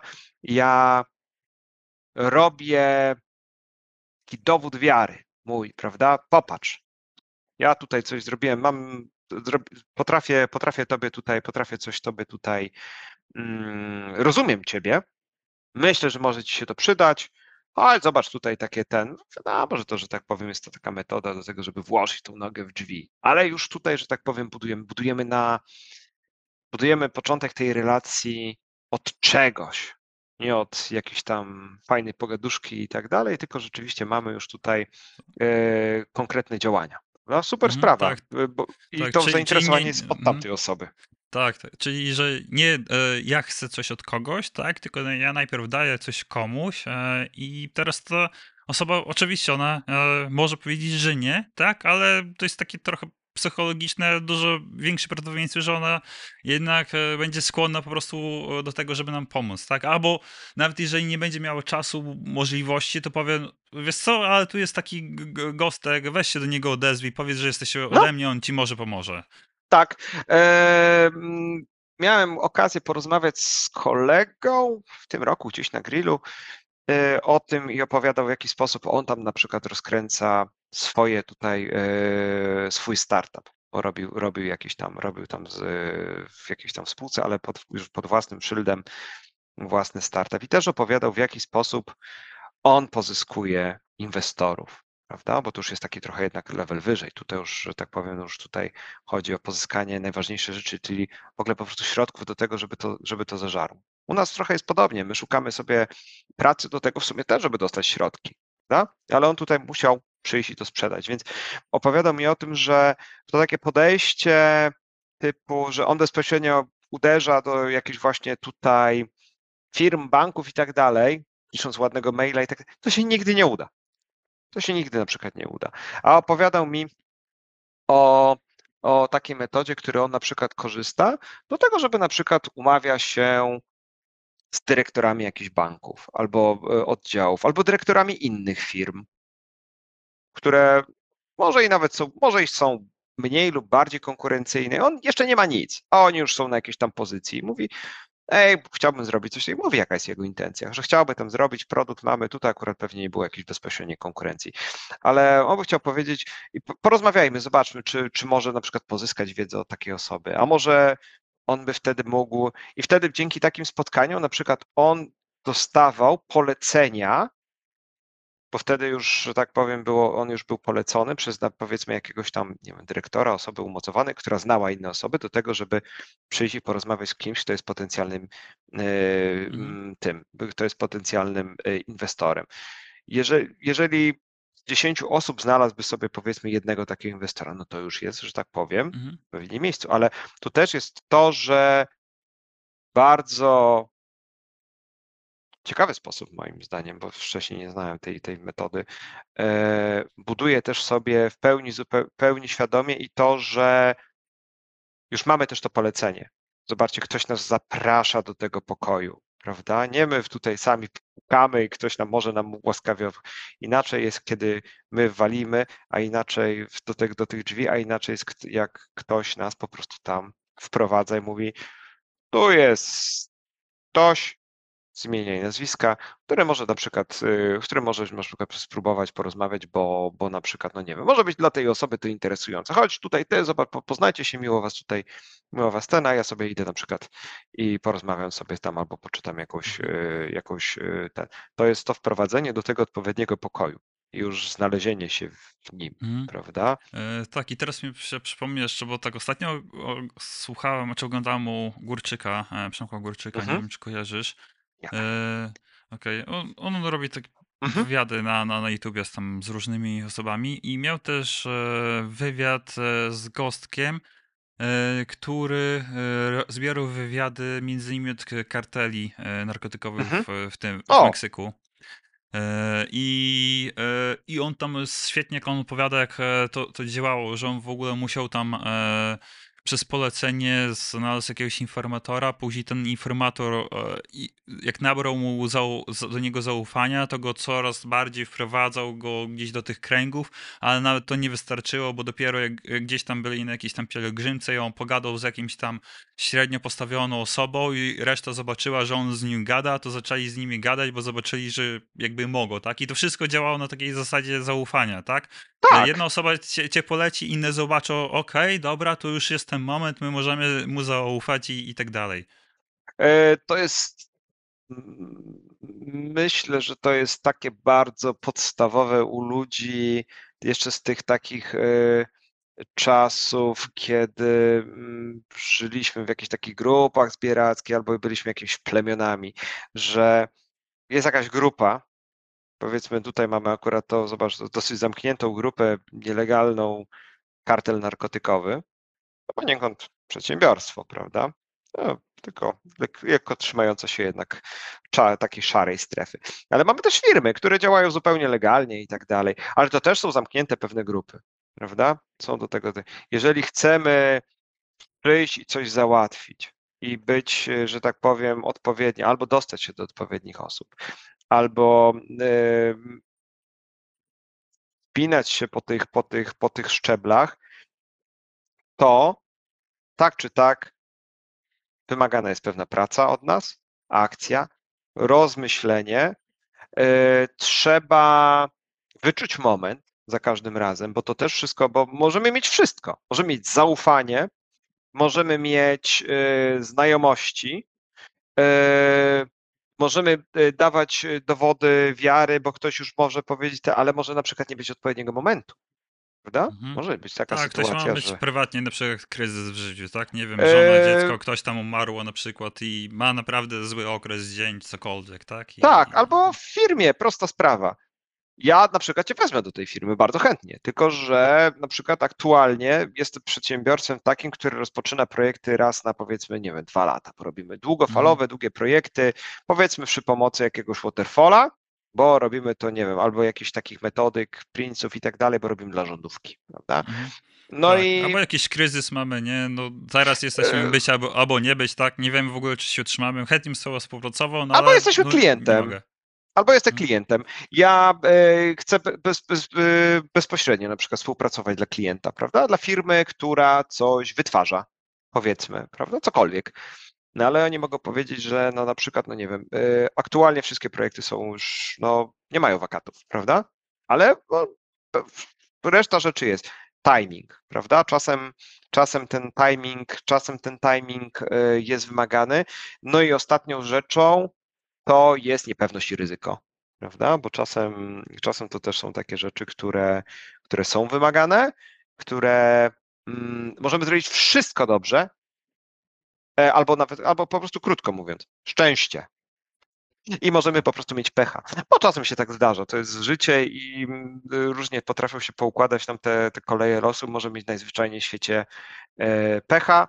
Warto wtedy nie odpuszczać e, i próbować albo tu, albo czasem gdzie indziej. No, no nie zawsze, że tak powiem, się wygra. Prawda? Do tego, mhm. jak to pan Zbigniew chyba Komar mówił. I to też jest taka bardzo fajna rzecz z książki, troszeczkę z innej e, beczki, bo to jest z książki, która się nazywa Sztuka spekulacji. Taki podręcznik z lat 90, z początku lat 90., jak się rodziła u nas e, giełda w Polsce. To pamiętam bardzo e, taką jedną, jedno takie zdanie z tej książki pamiętam, które będę też pamiętać bardzo, bardzo długo. On mówi tak, warto nauczyć się godzić ze stratami, to jest akurat zrozumiałe. Ale druga część tego, tego, tego jego wywodu jest dla, mnie, jest dla mnie dużo trudniejsza, ale w sumie też bardzo ją doceniam po wielu latach. Ale warto też akceptować zyski. To też jest ważne z tą akceptacją zysku. O co chodzi z tą akceptacją zysków? On mówi o tym, że jeżeli planujemy sobie koszyk inwestycji i na koszyku inwestycji chcemy na przykład na pozycję z 10 pozycji e, akceptujemy to, że chcemy zarobić na co najmniej trzech, co najmniej trzech pozycjach 10% i uzyskamy te powiedzmy 10%, to realizujmy to, a nie mówmy, a zarobiłem 10%, to, to teraz poczekam, bo może zarobię trochę więcej. No i to jest mhm. właśnie, i to jest w tym momencie. Się, stracisz. i okaże się, że stracę, bo co zrobiliśmy? Nie zaakceptowaliśmy naszego zysku. Było nam mało. I on mówi: Dobra, to w tym momencie trzeba to, skoro podjęliśmy taką decyzję, to zrealizujmy ją. Czyli tutaj w naszej analogii uzyskaliśmy jakiś y, szczebel, y, stopień budowy naszej kariery, który sobie zaplanowaliśmy jakoś wcześniej. OK, zaakceptujmy to, zamknijmy go i wyznaczmy sobie inny cel, prawda? Ale to już będzie coś zupełnie od nowa. Zaczynamy, zaczynamy i sobie w tym momencie mówimy, jakie, jakie akceptujemy, jaki jest poziom akceptacji naszych strat, na to trzeba zawsze się przygotować i zysków też. Więc to, to też jest taka bardzo moim zdaniem ciekawa analogia. I, i trudne do zrealizowania, bo wiele ludzi jednak ma problemy z zaakceptowaniem zysków. Mm, no w szczególności jak za, tak. za zakrętem, za zakrętem Mhm. może być lepiej, mogę zaraz uzyskać więcej, prawda? Mhm. To, to jest, dlatego to potrafi być takie, takie, takie trudne, ale w tym w budowie ścieżki kariery też, że tak powiem, moim zdaniem warto jednak pamiętać o takich rzeczach, żeby to akceptować sobie. Mhm.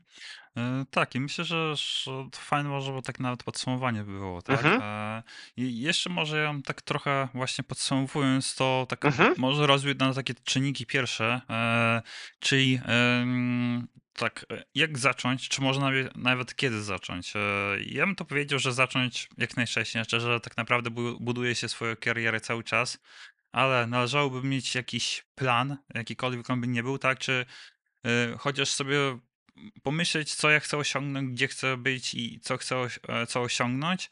E, No i jak to robić, no to generalnie się sprowadza to wszystko do relacji międzyludzkich i budowania mm, swojej jakby takiej trochę pozycji, e, zaufania i pokazywania się jakby, mm, pokazywania innym osobom, że to, co ty robisz, to, że one mogą ci zaufać i że ty będziesz jakby że, one będą mogły spać spokojnie, może tak bym to powiedział. Yy, ja to jeszcze rozbuduję trochę, bo tak, yy, z- zgadzam się z Tobą, to trzeba, zaczynamy od samego początku. Jak tylko, jak tylko rozpoczynamy pracę, a nawet może i wcześniej, bo są jakieś koła naukowe, może, że tak powiem, nie jesteśmy po studiach, tylko robimy coś ten, mamy jakąś bazę. Coś zawsze się znajdzie. Zaczynamy od tej bazy, zastanawiamy się, w czym jesteśmy dobrzy, w czym jesteśmy niedobrzy, włączamy myślenie, świadomie to robimy i pokazujemy, budujemy sobie to wszystko od samego początku. Czyli jak już jesteśmy takim juniorem, na przykład, to ja bym proponował inwestowania dużo w swoje kompetencje twarde wtedy, bo trzeba, że tak powiem, do tego poziomu mm, porządnego specjalisty, który wie, że tak powiem, zna swoje narzędzie. Trzeba znać tą swoją łopatę, którą się pracuje. Mieć odciski od niej, znać wady, zalety, może złamać jedno albo dwie takie łopaty, yy, żeby wiedzieć, że no nie wszystkie, nie wszystkie rzeczy tutaj się, się da. Może się skaleczyć, nie różnie. To, to jest, pamiętajcie, to są nasze to są nasze narzędzia pracy. Jakie one są? Trzeba być, że tak powiem, przygotowany też czasem do sięgnięcia innych narzędzi, do stosowania ich. To jest ten moment do tego, że my się zaznajamiamy z tym, jak się pracuje, czym się pracuje. W międzyczasie poznajemy sobie warsztat pracy, czyli jak się pracuje, jaki jest nasz mindset, podejście do tego wszystkiego. Budujemy sobie też przez to w tym momencie ciągle z tyłu głowy na jakimś tam drugim priorytecie, budujemy sobie tą mm, swoją, y, może nie pozycję, tylko e, Takie może obycie, zrozumienie procesów. E, nie, bardziej ch- chodzi mi, cho- chodzi mi o coś takiego bardziej, e, bardziej mierzalnego, może nie rekomendacje, ale e, renomę, o może taką, taką pewnego, no, na początku to będzie tak, że tak powiem, no nie jest, jest niesamodzielny, niesamodzielny, niesamodzielna, trzeba mi tam przyjść powiedzieć, ale już jak coś, jak już wiem co robić, to jakoś sobie tam poradzę. Jakimś tam, jak wyląduję na tych, na tych, na tych skokach narciarskich, to się nie zabiję i jakieś tam dostanę noty za lądowanie 3 na 10. Niech będzie, good enough. Przede wszystkim ważne, żeby zacząć od tego, że się wyląduje. Może nie za daleko i tak dalej. Nad stylem sobie popracujemy później. Nad techniką i tak dalej. To jest ten czas, że my sobie budujemy to. W międzyczasie buduje, budujemy sobie to, w jaki, przygotowujemy się do tego, w jaki sposób się pracuje, uczymy się rozmawiać z ludźmi, poznajemy tych ludzi. e, I to, co, co myślę, że jest ważne, to to, żeby nie być tym takim tak zwanym piwniczakiem. Typu, ja sobie wszystko zrobię sam. Można. Warto korzystać z pracy innych, warto korzystać z pomocy innych ludzi, budować coś razem, e, pomagać innym. Inni pomogą też, e, potrafią też pomóc wtedy tobie. Super, to jest coś, na czym się buduje. Mm, I, e, i szukania sobie swoich też załóżników i no, budowa jakichś takich aliansów, może o tak bym powiedział, prawda? No budujemy to sobie. Nie musimy tego robić, nie musimy tego, tego robić, e, nie musimy robić sobie tego, tego, tego samodzielnie. Możemy, że tak powiem, i też warto, żeby osoby, które mają na przykład podobne e, tutaj kwestie do tego, żeby przyjść i, i żeby nam pomogły też budować to razem. Może nasz przełożony, może nasi koleżanki i koledzy z pracy, może jacyś, nie wiem, w moim aktualnym projekcie nie uda mi się tego zrobić. No to co wtedy można zrobić? Można załamać ręce i powiedzieć, Boże, nic nie zrobię. No, można się zwolnić i pójść gdzie indziej. Oczywiście można, ale można też na przykład przyjść i powiedzieć, dobra, tutaj jest mi jest bezpiecznie, ja sobie coś tutaj mogę porobić, w razie czego mam taki mały poligon, ale na przykład będę inwestować sobie ten czas i pokazywać się, bo tam na przykład w pokoju obok siedzi inna osoba, na przykład architekt, i ja mogę na przykład siedzieć i konsultować się często z tym architektem. I wtedy już ten architekt wie, że ja mam jakieś pomysły i tak dalej. E, I też potrafię sobie znaleźć, czyli radzę sobie. Nawet mhm. wtedy, kiedy, że tak powiem, no to, co mam teraz tu przed sobą, to mi nie daje tej możliwości, ale myślę out of the box, myślę trochę, troszeczkę szerzej, poradzę sobie i mogę powiedzieć, kurde, nawet, że tak powiem, nie mając tego przed sobą, potrafię sobie na przykład poprowadzić tak tą ścieżkę kariery, że i tak się rozwinę, prawda? To, mhm. to, to.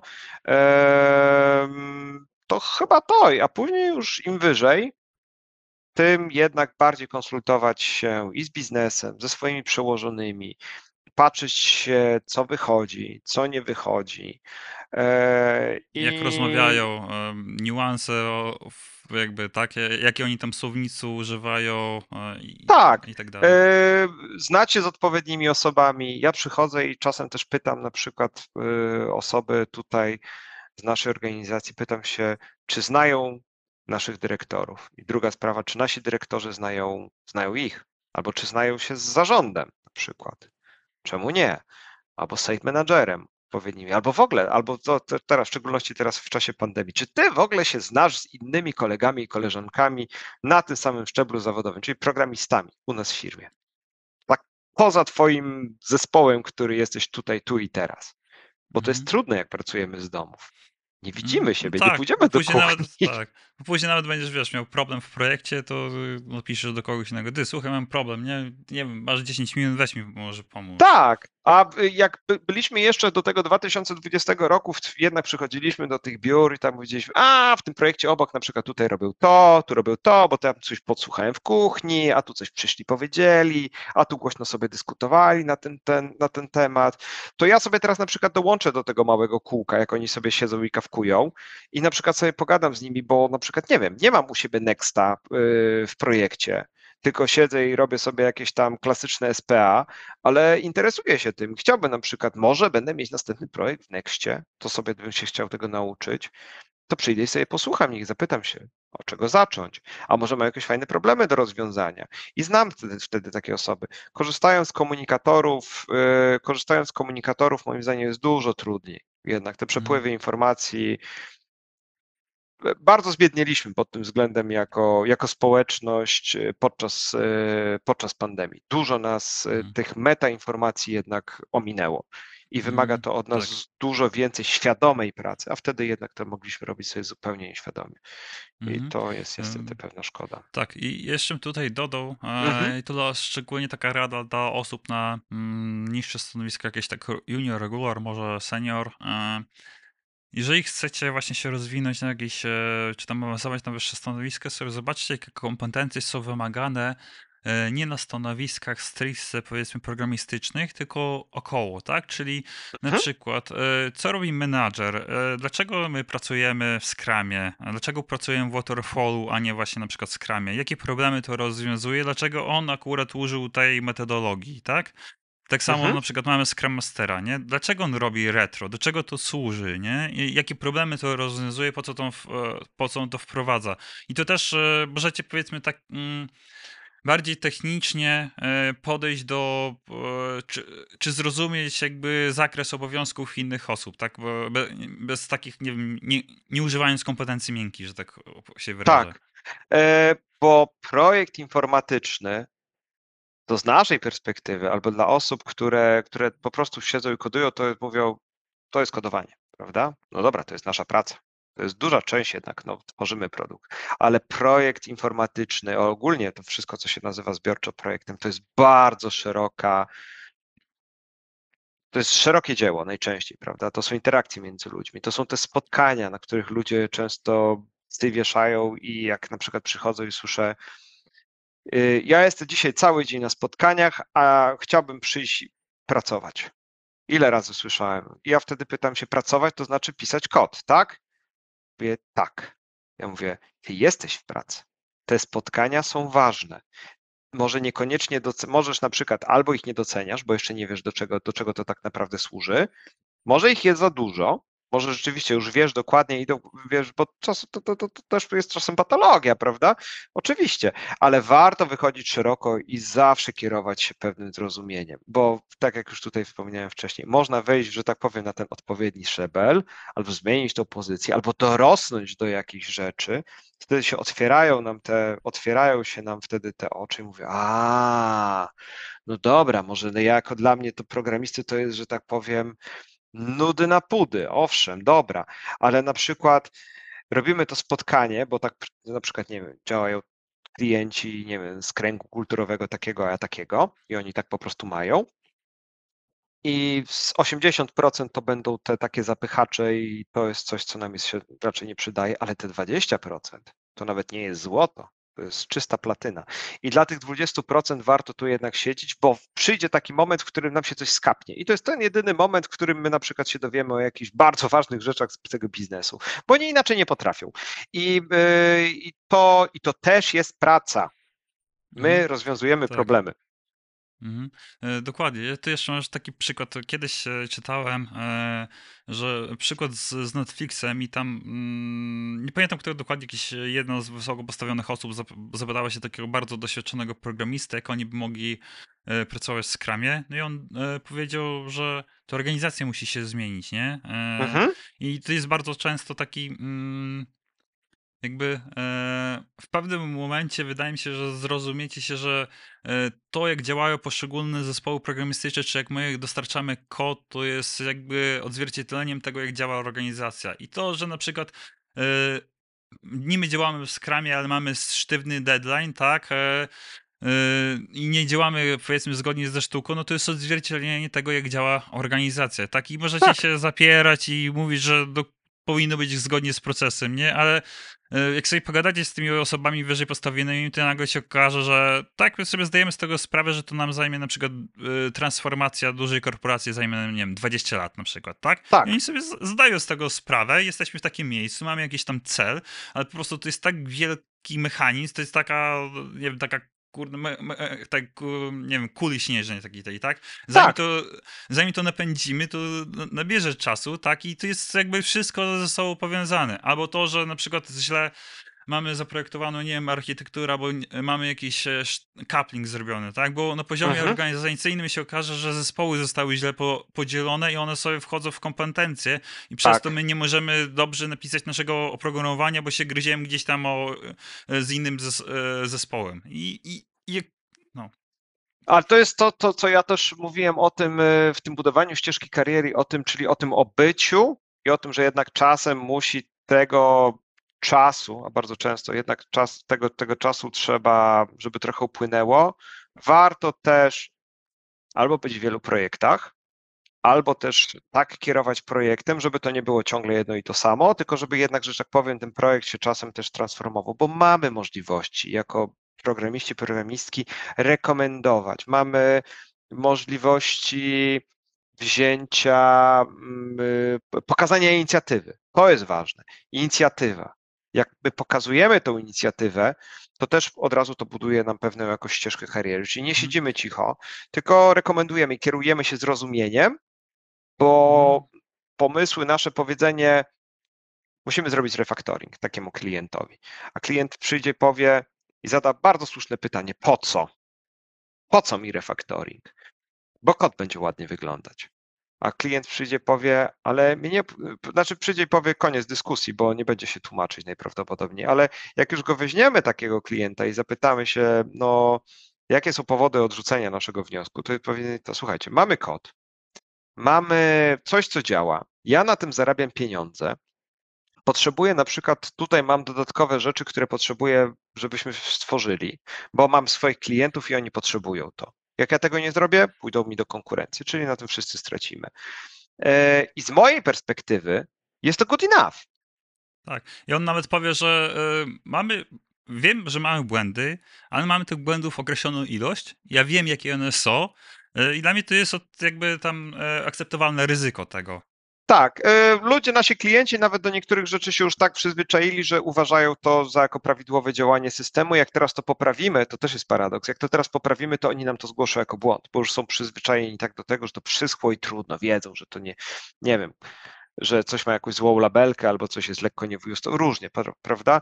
E, to, to jest to. A, y, I tutaj też odsyłam bardzo fajnie, bardzo fajnie moim zdaniem e, to wybrzmiało na kursie e, Legacy Fighter. Tutaj też po co robimy ten refactoring? I tutaj przede wszystkim było dokładne pokazanie, że ten refactoring robimy ze, ze względu na to, na to, na to i na to, i kierujemy się potrzebami biznesu, bo może nie jest to potrzebne, może jest to zamknięty rozdział, który już nigdy nie będziemy tutaj otwierać. No, oprogramowanie koniec, nie zaglądniemy. Może trzeba będzie poprawić literówki, no to naprawdę nie warto tego robić. A klient może inwestować nasz czas do tego, żeby, żeby, żeby, robić te, żeby robić to, co mu jest potrzebne. Są też drugie strony, typu klient każe nam robić szybko dużo, daje nam duże tempo, przez co każe nam chodzić na skróty, a ciągle je robimy i, że tak powiem, dobudowujemy do tego efekt błotnej kuli tu będzie, prawda?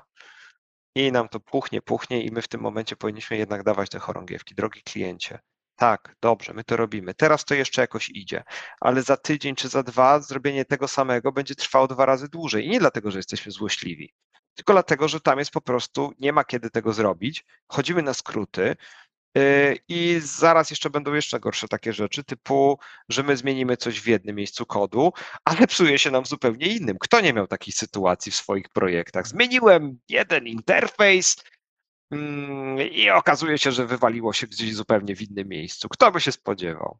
Oczywiście Mhm. nie ma testów, prawda? Mm, tak, i to, to, i to e, nie musi być tylko robione na powiedzmy poziomie kodu, bo to też może być robione na poziomie procesów biznesowych, tak? I Tak. teraz możemy się zapytać klienta, no słuchaj, a dlaczego ty chcesz mieć jakiś tam sztywny deadline, nie? Albo dlaczego w ogóle my to planujemy, nie wiem, e, rok do przodu, tak? Albo mamy jakieś tak. budżety. No dobra, masz budżet, ale czy na pewno e, to funkcjonalność, co dzisiaj zaplanowałeś, chcesz mieć w taki, w taki samym stopniu za rok, a czy może na przykład, nie wiem, a co się stanie, jeżeli, nie wiem, konkurencja za trzy miesiące coś wypuści? A to mhm. może będą musieli się dostosować, tak? A to może użyjmy innego procesu w takim razie. Jak i e, taka też pokazanie zrozumienia, negocjacji. I to chyba jest też częsty przykład to jakby u nas, tak? Bo u nas jakby e, wydaje mi się, że w dużej ilości klientów jakby pomagamy im w transformacji, e, to jest mhm. jedno i oni też do nas po prostu później wracają, bo widzą, że my rozumiemy tych biznes, rozumiemy tych problemy i staramy się im pomóc. E, tak, dlatego ja mówię, my jesteśmy specjalistami od rozwiązywania problemów, w szczególności przy użyciu jednak przy użyciu narzędzi do programowania, ale nie musimy ich korzystać. My możemy doradzać. My e, ze względu na to, co tutaj robimy, bardzo często też e, widzimy, co może się nie udać. Bardzo często widzimy. To klienci tego oczywiście ten, bardzo często później jest tak, że o, tutaj nam się tylko czepiają, mamy fajny pomysł, oni tutaj przychodzą i szukają dziury w całym. My jesteśmy tymi ludźmi, którzy szukają dziury w całym i możemy rekomendować klientowi, powiedzieć dobrze, ale musimy na przykład to, wasz pomysł jest z grubsza, a musimy go dopracować. My jesteśmy tymi osobami, które będziemy pokazywali, w jaki sposób dopracować te rzeczy. czyli znowu tutaj rozwiązujemy problemy i kierując się, kierując się tym zrozumieniem i wydając decyzje na podstawie tego, co zaobserwujemy, co porozmawiamy z naszymi klientami, świadczy o pewnej dojrzałości jednak w tym, co my robimy.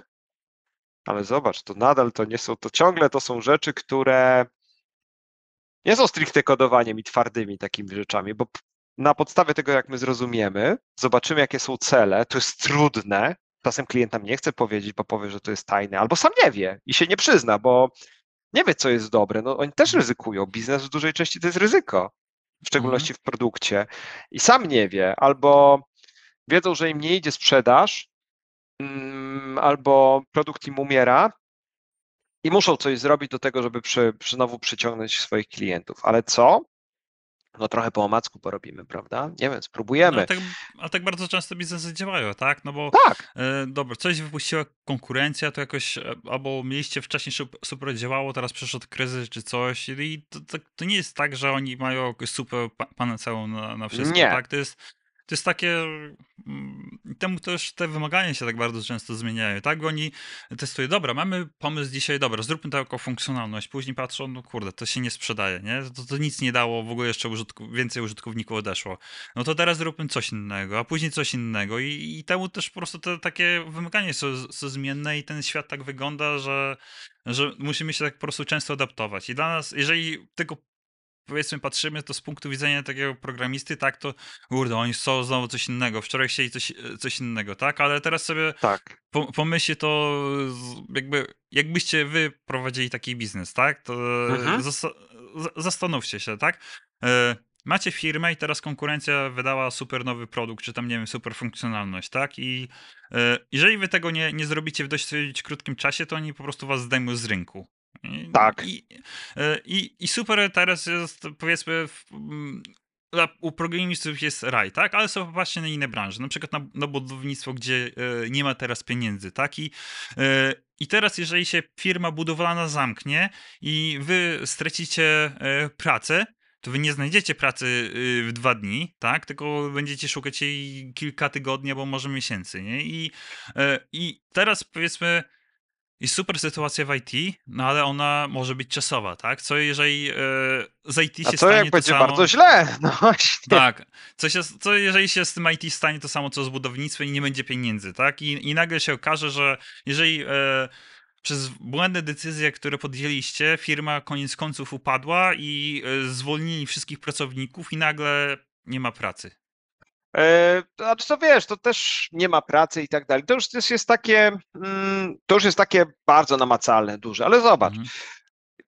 daleko, daleko szukać. Mam fajny, zbudowany zespół. Dobrze mi się z tymi ludźmi pracuje. My robimy coś na przykład drugi rok. Rozpada mi się to nagle wszystko, bo nie wiem, projekt się kończy, bo okazuje się, że nie wiem, plajta. No zdarza się. Mhm. rozwalają mi to, dzieje się coś, stres się, bo to, to że firmy i tak dalej, to, to jest jedna sprawa, ale to czy nam się wygodnie pracuje, czy mamy dobrą pensję, y, czy możemy się rozwijać, y, czy dobrze nam z tymi ludźmi, to jest też taka bardzo ważna rzecz. Dobrze mi się współpracuje, fajnie mogę na przykład, robimy to szybko, sprawnie, bo jesteśmy na tyle ze sobą zżyci, że, że, że dokładnie wiemy, co robić. I idzie to nam rzeczywiście, pracujemy jak dobrze naoliwiona maszyna w, tym, w tej konfiguracji.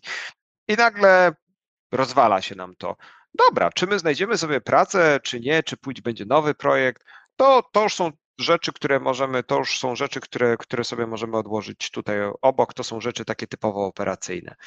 Ale znowu, okres jakiejś adaptacji. Tutaj nowe rzeczy, a trzeba w coś przyjść poszukać, a może nie będzie takie fajne, a może jest fajnie to na przykład w rekrutacji, może to fajnie wygląda, że tak powiem, no na, na takim marketingu, Na- na, na ogłoszeniu, Mhm. na papierze, ktoś przyjdzie tutaj, bo bardzo zależy, żeby tam zebrać szybko zespół, a nagle okaże się, że tego Angulara to się zrobił Angular JS, albo Tak, że on albo- jest w planach.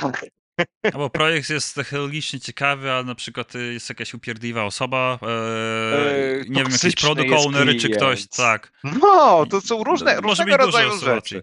Jest ryzyko, jest ryzyko, więc y, na to też zwracam uwagę, na co, co i to też tak trochę w tym podsumowaniu, które już tutaj zacząłeś. Myślmy. Nie, nasza praca nie polega tylko na tym, że my kodujemy. My pomagamy. Jesteśmy specjalistami wysokiej, e, bardzo często też i po studiach i tak dalej. No, e, coś reprezentujemy.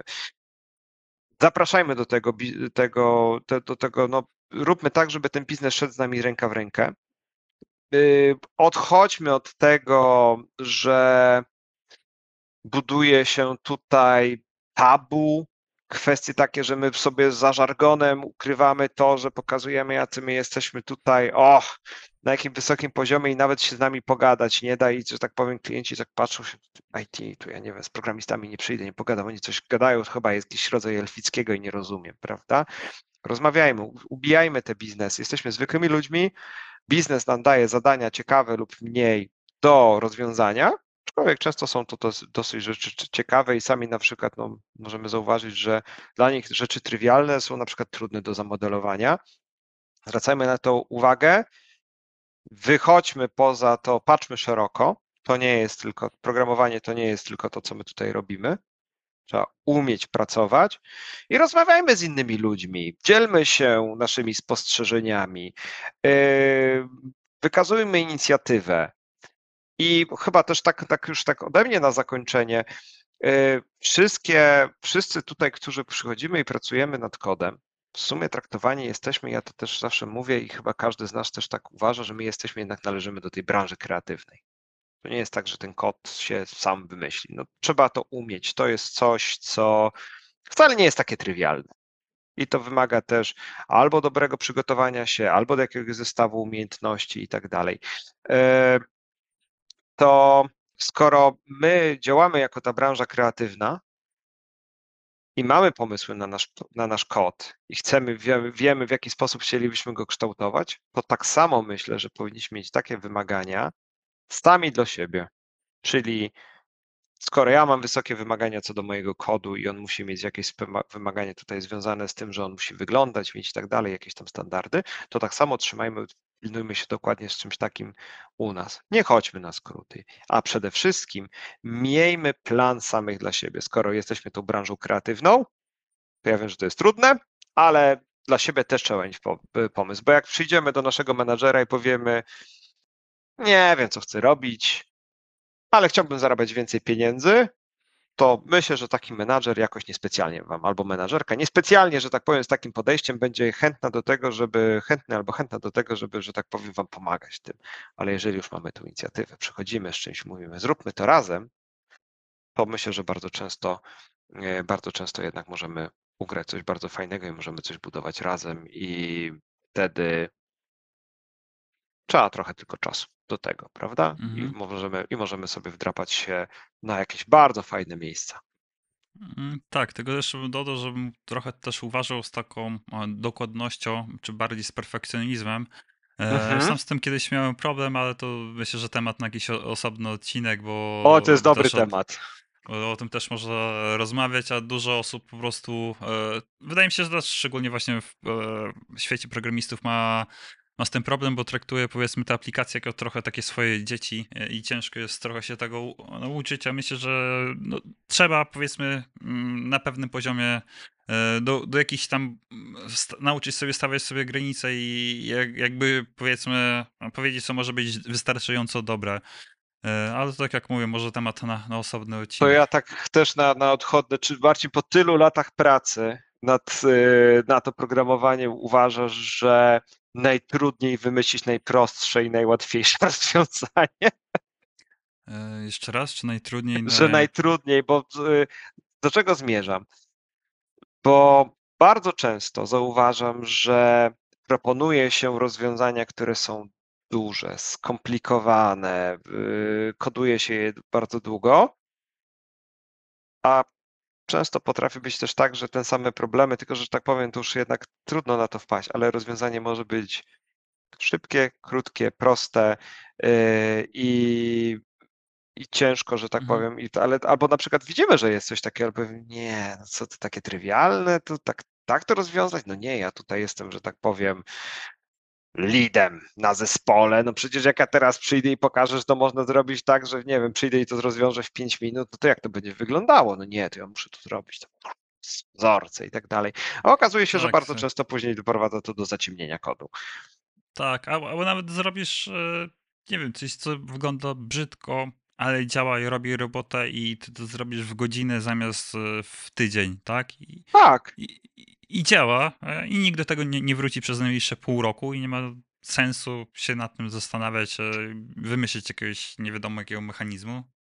aplikujemy wujka, zasady Solidu tutaj od wujka Boba. Yy, robimy otwarty, zamknięty. Zamykamy sobie powiedzmy to w obrębie jakiejś klasy. Mamy w miarę dobrze przygotowany interfejs, a to jaka tam jest implementacja w środku, to zawsze ewentualnie możemy sobie to później zmienić, bo na zewnątrz to już jest dobrze zrobione i do tego też można, można też, też chodzi, ale to też jest pewien yy, no do tego tym trzeba się też już w pewnym momencie zmierzyć, prawda? Najlepiej mieć jakiś fuck up w życiu i przekonać się na swojej skórze. Zawsze, że tak powiem, ten sposób e, uczenia się rekomenduję. Mało przyjemny, ale dobrze się wtedy uczy, bo najlepiej, najłatwiej i najlepiej się uczyć na swoich błędach. I tyle, to Mm, chyba to jest to. zgodzę Jest, się. to, jest to. No, Więc tak co, mówię, no to temat e, na jakiś osobny odcinek, bo o tym też powiedzieć z godziny można gadać. e, To- Już i tak dzisiaj dość długi odcinek Długo wyszedł. e, dzisiaj, długo dzisiaj wyszło, będziesz miał co pokroić, a ja co? No Chyba do najważniejszego zapamiętania, czyli co? Rozmawiajmy. Rozmawiajmy ze sobą. Planujmy swoje tutaj ścieżki w jakiś sposób. Może nie na 20 lat, ale chociaż na dwa lata, żeby wiedzieć, co ja chcę robić za te dwa lata. E, to e, i